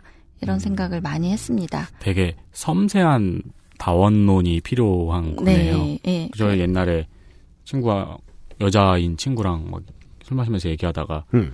야 나도 장래희망의 현모양처라고 적고 싶다. 그렇죠. 어, 막 이런 얘기하면서 싸운 적이 있었거든요. 네. 근데 거기서 우리가 싸운 이유는 그거네요. 그 섬세한 다원론을 둘 다 이해하지 못해서. 그렇죠. 왜냐면 모와 철을 부와 부로 바꿔야 되거든. 네. 음.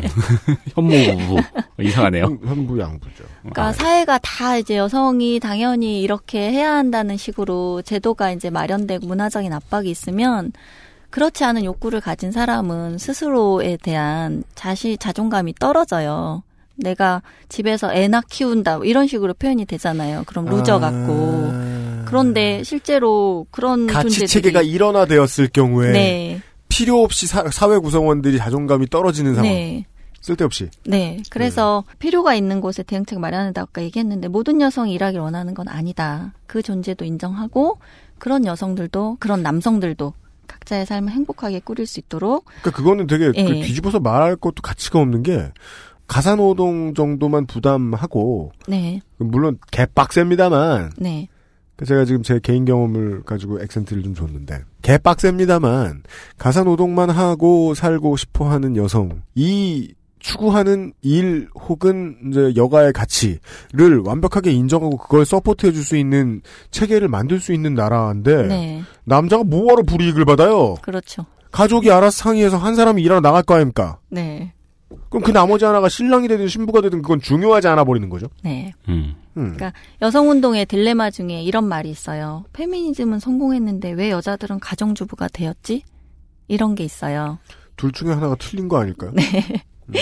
그래서 이 그러니까 어떤 한 방향으로 욕구를 상정하고 그거에 대한 대응만 하다 보면 또 다른 존재의 욕구들이 억압될 수 있고 그래서 그것을 사회가 어쨌든 국가라면 기회의 문을 열어놓고 그 선택에 대해서 비난하지 않는 사회 타인의 권리를 침해하지 않는 한 그걸 비난하지 않고 그렇게 할 수 있도록 국가가 막 그러니까 정책을 시행하는 게 더 바람직한 태도가 아닐까 꿈 같은 이야기일 수 있지만 저는 그런 생각을 많이 했습니다. 다른 나라 사례들 들은 것보다 훨씬 덜 꿈 같네요. 음, 네, 그렇네요. 네. 그리고 뭐 아까 얘기했듯이 이제 개인적으로는 어떤 그럼 일을 할 수 있는가. 그럴 때 육아휴직, 직장 내 눈치법으로 실제 활용되지 못하고 있다고 하지만 어쨌든 개인들도 그거를 악착같이 쓰도록 하는 노력 필요합니다. 여성도 남성도. 그래서 어 이게 다시 꿈 같은 소리죠.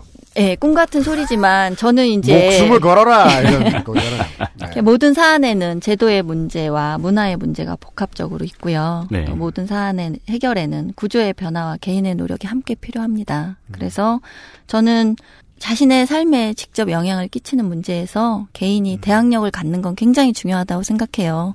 그것만을 강조하는 건 문제지만 그것을 얘기했을 때 이것이 마치 그 아프니까 청춘 부류의 그런 뭐 고나리 짓이거나 뭐 꼰대 짓이라고 마구 비난하는 태도도 저는 바람직하진 않다고 생각합니다. 그런 개인들이 대항력을 기르고 계속 존재할 때 그게 늘어나고 경험이 공유되면 그 관습이 바뀌는 거거든요. 그래서 빙글빙글 예. 돌아가는 논리가 있네요. 그 네. 대항력을 가진 개인은 갑툭튀 하잖아요. 네. 보통. 네. 주위 사람들이 어, 대단하다라고 생각하고. 근데 그런 사람이 잉태될 수 있는 사회에는 또 그런 시스템? 네. 이나 구조나 제도 네. 같은 것들을 만들어줘야 그런 사람이 사회, 사회가 그런 사람을 잉태할 수가 있는 그렇죠. 거잖아요. 네. 그래서 저는 그게 양립 불가능하지 않다고 생각해요. 그리고 경중의 관계에도 있지 않다고 생각합니다. 그래서 제도에서는 그동안 우리가 입법, 행정, 사법에서 여러 대응책을 마련하기 위해서 싸워왔어요. 네. 뭐 남녀고용평등법도 만들었고 네. 성인재산제도라는 정책도 국가제도에서 모든 예산에 성인재산 제도를 마련하도록 했거든요. 네네. 그리고 뭐 군가산제 위헌 소송 같은 것도 냈잖아요. 이것도 사실 제도의 변화를 개인이 이끌어낸 사례이기도 하죠. 그래서 제도가 아닌 관습이나 분위기가 억압이나 차별로 이어지는 것들은 계속 개몽해야 합니다. 그래서 직장 내에서 이렇게 여성을 억압하는 문화, 뭐 여자가 커피를 탄다거나 여성 채용을 암묵적으로 꺼리는 것, 뭐 눈치를 보는 것, 술자리에서 중요한 정보와 결정이 되는 문화, 여성을 하대하는 문화 이런 것들 음. 비제도이지만 존재하는 문화는 계속 바꾸도록 깨어있는 개인들이 계속 노력해야 합니다. 저는 이걸 많이 강조하는 것도 필요하다고 생각해요. 네. 그래서 어쨌든 네. 뭐 100번을 강조해도 지나치지 않은 국가의 역할. 음. 여기서 제가 이제 아쉬웠던 거 혹은 바라는 것은 국가가 생산성이나 경쟁력의 관점이 아니라 사회 구성원 개인 개인의 삶의 행복을 우선에 두고 정책을 마련하면 결과적으로 그게 선순환되어서 네. 국가 경쟁력도 좋아지지 않을까 하는 이런 관점의 변화가 좀 있었으면 하는 생각을 이 사안을 좀 취재하면서 많이 했습니다. 네. 네. 음, 그 말씀은 저는 약간 마지막은 그렇게 들리네요. 뭐야? 음, 우리가 싸울 필요가 없다. 네, 그러니까 이 문제 가지고 많은 사람들이 지금 이 시간에도 싸우고 계실 거예요. 아마. 그렇죠. 엄청 예. 음, 많은 사람들이 그 배틀넷 방 마냥 싸우고 있을 텐데 네. 싸울 필요가 없이 이 문제는 섬세한 다원론으로 어, 서로의 입장을 좀 더 생각하고 그 사람의 가치, 그 사람의 욕망 같은 거를 다시 한번 생각해 네. 보고 난 다음에 싸우던가 이것은 말던가. 주적이 남성 일반이 아닙니다. 네. 예, 그리고 딱히 고용주도 아니에요. 네. 그리고 고용주는 자기에게 합리적인 선택을 하는 거죠. 음, 그런데 음. 그걸 누가 이제 바꿀 수 있는가 국가의 역할이 굉장히 중요하기 때문에 성별로 대항을 할 사안이 전혀 아니에요. 음, 네, 예, 네. 그래서 쓸데없는 곳에 전력을 낭비할 게 아니라 아까 말한 대로 탄력 근무제 같은 거 충분히 도입할 수 있으니까 뭐 집중해서 한번 싸워보는 게 필요하죠. 음. 네. 제가 그래서 요새 섀도우 복싱이란 단어가 자꾸 이렇게 네. 머릿속을 맴돌아요. 모든 외국인을 범죄자 취급하고 네. 에, 간접세 비율이 이렇게 높은 나라에서 세금 안 내는 사람 취급하는 사람들. 네. 음. 에게서 보통 많이 느끼던 거였는데 요즘은 이제 어, 성별 관련 이슈들이 많다 보니까 떠오르죠. 예. 네. 그러니까 성별 임금 격차 문제를 가지고 오버워치에 들어가서 거기 있는 이제 고랩들에게 뭐라 그런다. 음, 네. 네가 임마 어 너는 나 힐링만 해주고 있는 새끼인데 왜 나보다 임금을 많이 받아 이 음, 남, 음. 남자 새끼야. 네. 아니죠. 그는 그렇지 않을 가능성이 높죠. 네. 그러니까 그가 혼난다고 해서 세상을 바꿀 그가 세상을 바꿀 수 있을 가능성은 제로에 수렴하죠. 그러니까 그 소모가 무의미하다고 말하면 그건 좀 옛날식이고요. 네. 그 소모는 나를 소모시키지 않나. 네. 어떤 소모적 논쟁은 나만 소모시키는 경우가 있다. 네. 또 겨- 전염병 같아서 나한테 욕먹은 그 옆 사람도 같이 소모시켜버리고 네. 따라서 결국 어떤 소모적 논쟁은 문제를 해결하는 데서 당연히 더 반대쪽으로 멀리 떨어져 나가도록 만드는 경향이 네. 있다라는 거고 저는 그냥 국가 경제의 차원 혹은 이제 자본시장 유지의 차원 정도까지만 접근을 하다 보, 하고 있었는데 아, 우리 기획재반장은 좀 더 인본주의적인 네. 원칙을 생각하셨네요. 네, 그러신 것 같습니다. 지난 시간에 이어서 또 나오네요. 노는 게 제일 좋아. 네. 친구들 모이자면 근무도 탄력적이어야 되고. 그렇죠. 예. 네. 아니 근데 어. 그런 그 본인의 의지와는 다르게 원고는 드글드글해요. 네. 드글드글해요. 네, 원고의 분량이나 밤새셨어요? 네. 그리고 원고에 나와 있는 데이터의 양도 지금 다 방송하신 게 아니거든요. 네. 데이터의 양도 그렇고 네 원고는 진짜 굉장히 성실하신 원고입니다. 네. 엄청 빵빵합니다. 네. 제가 태도 얘기 한마디만 더 해도 될까요? 네. 네. 잘리더라도 하겠습니다. 네. 제가 그 태도 얘기에서 언급하고 싶었던 게, 그래서 이 논의에서 되게 불필요한 태도가 극단적인 주장들을 계속 내세워서 반박하는 것, 뭐, 역차별 시대다. 이런 말들. 사실은, 아, 성차별이 존재한다는 거를 대부분 남성들이 인정하잖아요. 음. 음. 그렇지 않나요? 저는 인정한다고 봐요. 네. 근데 굳이 역차별이 있다고 떠드는 사람들을 대상으로 반론을 펴거나 그런 사람들이 마치 남성 일반인 양 비난하는 것. 싸움 매니아죠. 예, 그런 것들이 그 싸움 저는- 매니아의 특성은요. 예. 자기랑 제일 말 안 통하는 사람하고 붙어요. 네. 여기까지입니까? 네. 준비는 더 많이 했지만 시간이 또 많이 오바됐습니다. 오바돼서 여기까지 하겠습니다. 네. 청취자 여러분 이렇게 들어주십시오. 이번 회차가 에, 저의 편집 방향입니다. 이 말씀은 이런 뜻입니다. 지난 회를 잊어주시고 그 정도인가요? 뭐 지우셔도 됩니다. 예, 왼쪽 스와이프 지, 지우셔도 됩니다. 네, 어, 이번 회차에서 에, 나갈 이야기들이 나갔습니다. 지난 회차나 이번 회차나 둘 다 되게 인상적이었던 것 같아요. 둘다 인상적이에요, 당연히. 네. 아니 그 데이터가 말해주는 사실들이요. 아, 저는 그냥 인상의 문제. 이 쓰게 만드느냐, 펴게 만드느냐. 예. 그 데이터가 말해주는 사실들이 지난 회차에서도 그 인수분해를 하셨던 그 네. 데이터도 굉장히 가치가 있었던 것 같고요. 그리고 이번 회차에서 말씀하신 논의들도 네 굉장히 저는 인상적으로 받아들여가지고 어 멋있습니다. 제가요? 네. 고맙습니다. 네. 어, 따뜻한 방송이네요. 기획 취재반, 아, 이게 친구들이 너무 뭐라 그러니까. 네. 예. 아, 최소한 다음 방송에 살아서 만나야 될 거 아니에요? 네. 네. 저 다음 방송도 하나요? 네, 그 정도가 보장됐습니다. 이렇게 생명이 한 달 연장되었습니다. 하루살이 목숨이라니 정말. 네. 어, 이선옥 기획 취재반장의 데뷔전이 끝났습니다. 네. 네. 아, 수고가 많으셨습니다. 네, 고맙습니다. XSFM입니다. 기억력 때문에 고민이신가요? 식약처로부터 기억력 개선에 도움을 줄 수 있다는 기능성을 인정받은 공심보감을 섭취하세요. 당신의 기억력 개선에 도움을 줄 수 있습니다. 공심보감과 함께라면 삶의 질이 달라집니다. 콕 집어 콕. 좋은 원료를 쓴 김치를 만들 시간이 없을 땐 콕 집어 콕. 배추, 무, 고춧가루, 생강, 전부 국산. 다시마, 홍합, 표고버섯도 아낌없이 쓰죠. 그러니까 김치가 생각날 땐 콕 집어 콕. 콕 집어 콕 김치를 저희가 어, 수주한 이유는 네. 표고버섯도 아낌없이 쓰기 때문입니다. 표고버섯이 중요했나요? 마음에 드는 기업 문화죠. 음. 왜냐하면 표고는요. 네. 그 양산이 가능하지만 그렇다고 해서 운송 형태의 복잡함과 여러 가지 그저 재배 면적의 한계, 재배 어. 환경의 복잡함 등등으로 인해서 단가가 낮아지기 어려운 제품이에요. 어, 그런가요? 재료예요. 어. 네. 만약에 하긴 표고 버섯이 양산이 안 됐다면 송이보다도 더 비쌌을 거라는 그런 이야기가 있습니다. 아, 정말요? 네. 음. 그 양산 되는 그 식자재 중에서도 그다지 싼 편이 아닙니다. 표고버섯이. 음. 예. 그걸 아낌없이 쓸 수 있는 회사는 아마도 기업 문화가 다른 데보다는 좀 낫지 않을까? 그러겠죠. 돈이 많아서는 아니겠죠. 네. 그리고 이제 좋은 김치 공장들 몇 군데 없는데 그 좋은 곳은요 가보면은 그냥 업무 시간 9시간이죠? 네. 그러면은 한 4시간 김치 만들고 음. 1시간 밥 먹고 커피 마시고 4시간은 청소합니다. 음, 네. 예. 그 청소하는 시간이 노동자들을 지켜줘요. 좀 빡센데. 네, 네. 잔업을 없애줍니다. 아, 습관이 돼서. 아, 몇 군데 가보고 알았어요. 아, 정말요? 그 문화를 바꾸는 건 단순하고 매우 섬세한 일이에요. 그렇네요. 네. 섬세하게 들여다봐서 하나를 고치면 되는 거예요. 제가 개발자 얘기했잖아요. 버그를 찾는 게 어렵지. 음. 고칠 권한이 있죠?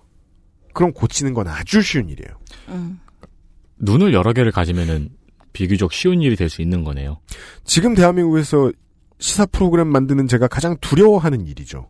정권이 바뀌어도 거의 모든 문제가 나아지지 않을 것 같다라는 두려움. 음. 지금 이제 정치만 계속 들여다보는 사람들은 정권이 바뀌면 문화가 바뀔 줄 알아요.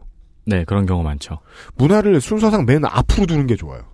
문화가 바뀌려면 개인이 바뀌어야 돼요. 네. 개인이 다 바뀌어야 정권이 교체됐을 때 문화가 바뀌는 게 가시화돼서 보일 거라는 거죠. 네, 네. 문화가 안 바뀌어 있으면 정권이 바뀌어도 그 정권도 부패하게 만들어 줄 거려?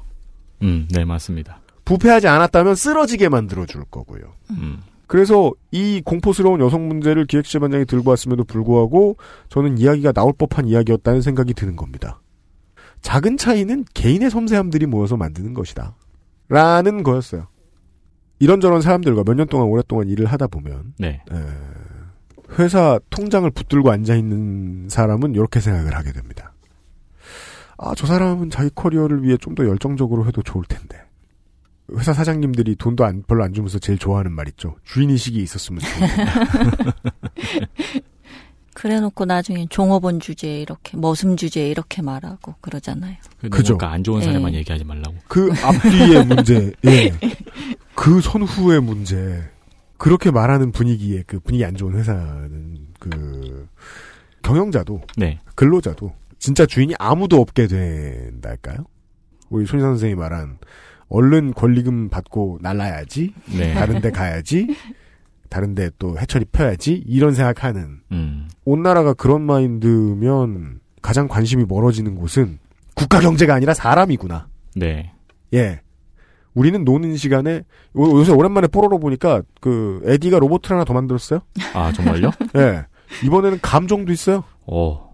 점점 수준이 높아져가지고 나중에 공각기동대처럼 되는 거 아니에요? 미쳤어요. 천재예요. 아니 어휘력도 그렇게 짧은 애가 그 다른 프로그래밍 언어는 왜 이렇게 잘하는 거야? 그러니까 그러다가 에디가 나중에 막 전내도 기술도 개발한 다음에 쿠사나게 소령도 만들고 여우 같은 자식. 아 여우의 자식이죠. 여우 같다 그러면 욕이죠 여우인데. 네, 그렇죠. 가장 훌륭한 여우 자식. 어, 여가 시간을 이용해 에디가 만든 로봇을 따라 만들 예, 어, 삶이 왔으면 좋겠다. 그리고 로봇을 따라 만들고 싶지 않은 사람들도 존중받을 수 있는 때가 오려면 싸우는 것까지는 안 된다가 중요한 게 아니라 복잡한 탐구 과정이 필요할 것 같다. 저는 결론과 수정 과정은 단순할 거라고 봅니다. 탐구가 복잡할 것 같다. 네. 지난 시간하고 이번 시간하고 둘 다 느꼈던 공통점은 이렇게 공부를 많이 해야 하는구나 였거든요. 아. 네, 지난 시간에 그 통계를 인수분해하는 거는 특히 저 같은 문돌이는 더 힘든 일이고 게다가 그 그래프를 보지 못하셨을 청취자 여러분과 저는 네. 네. 그 그래프는 유일하게 손이상 선생만 봤어요. 둘이 이렇게 나란히 이렇게 보시고 그러니까 이렇게 정리를 잘하지 혼자서 우리는 멀뚱 네. 더 효과적인 방법을 만들어야겠다. 네. 그 다짐합니다. 그 부분하고 그러니까 공부를 이렇게 많이 해야 되는 부분하고 오늘 말씀하신 그 다양한 시각, 입체적인 네. 시각에 대한 부분도 역시 굉장히 섬세한 접근 그리고 성급히 판단을 내리기보다는 오랜 관찰들이 필요한 일이잖아요. 그리고 네. 마지막에 말씀하신 김치 공장 같은 사례도 네. 우리가 그 김치 공장에 그런 일이 필요할 줄은 몰랐잖아요. 그렇다면 한국에만 얼마나 많은 음. 그런 해결책, 간단한 해결책들이 숨어 있 겠습니까? 네. 네, 업태만큼의 해결책들이 간- 사- 사실은 간단하지만 숨어 있겠죠. 네. 그러니까 그런 것들을 보기 위해서 굉장히 긴 탐구와 그리고 긴 관찰과 이런 것들이 필요하다는 것이 느껴지네요. 네.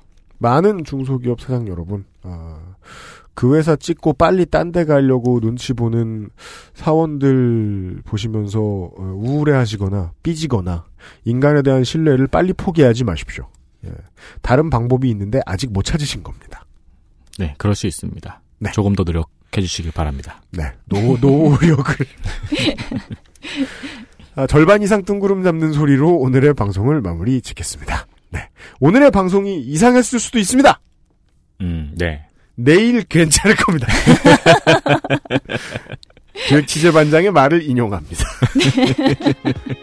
내일 이 시간에 뵙도록 하겠습니다. 윤세민과 유엠씨, 김상조 엔지니어가 물러갑니다. 금요일에 뵙죠. 네, 감사합니다. 수고하셨습니다. 수고하셨습니다.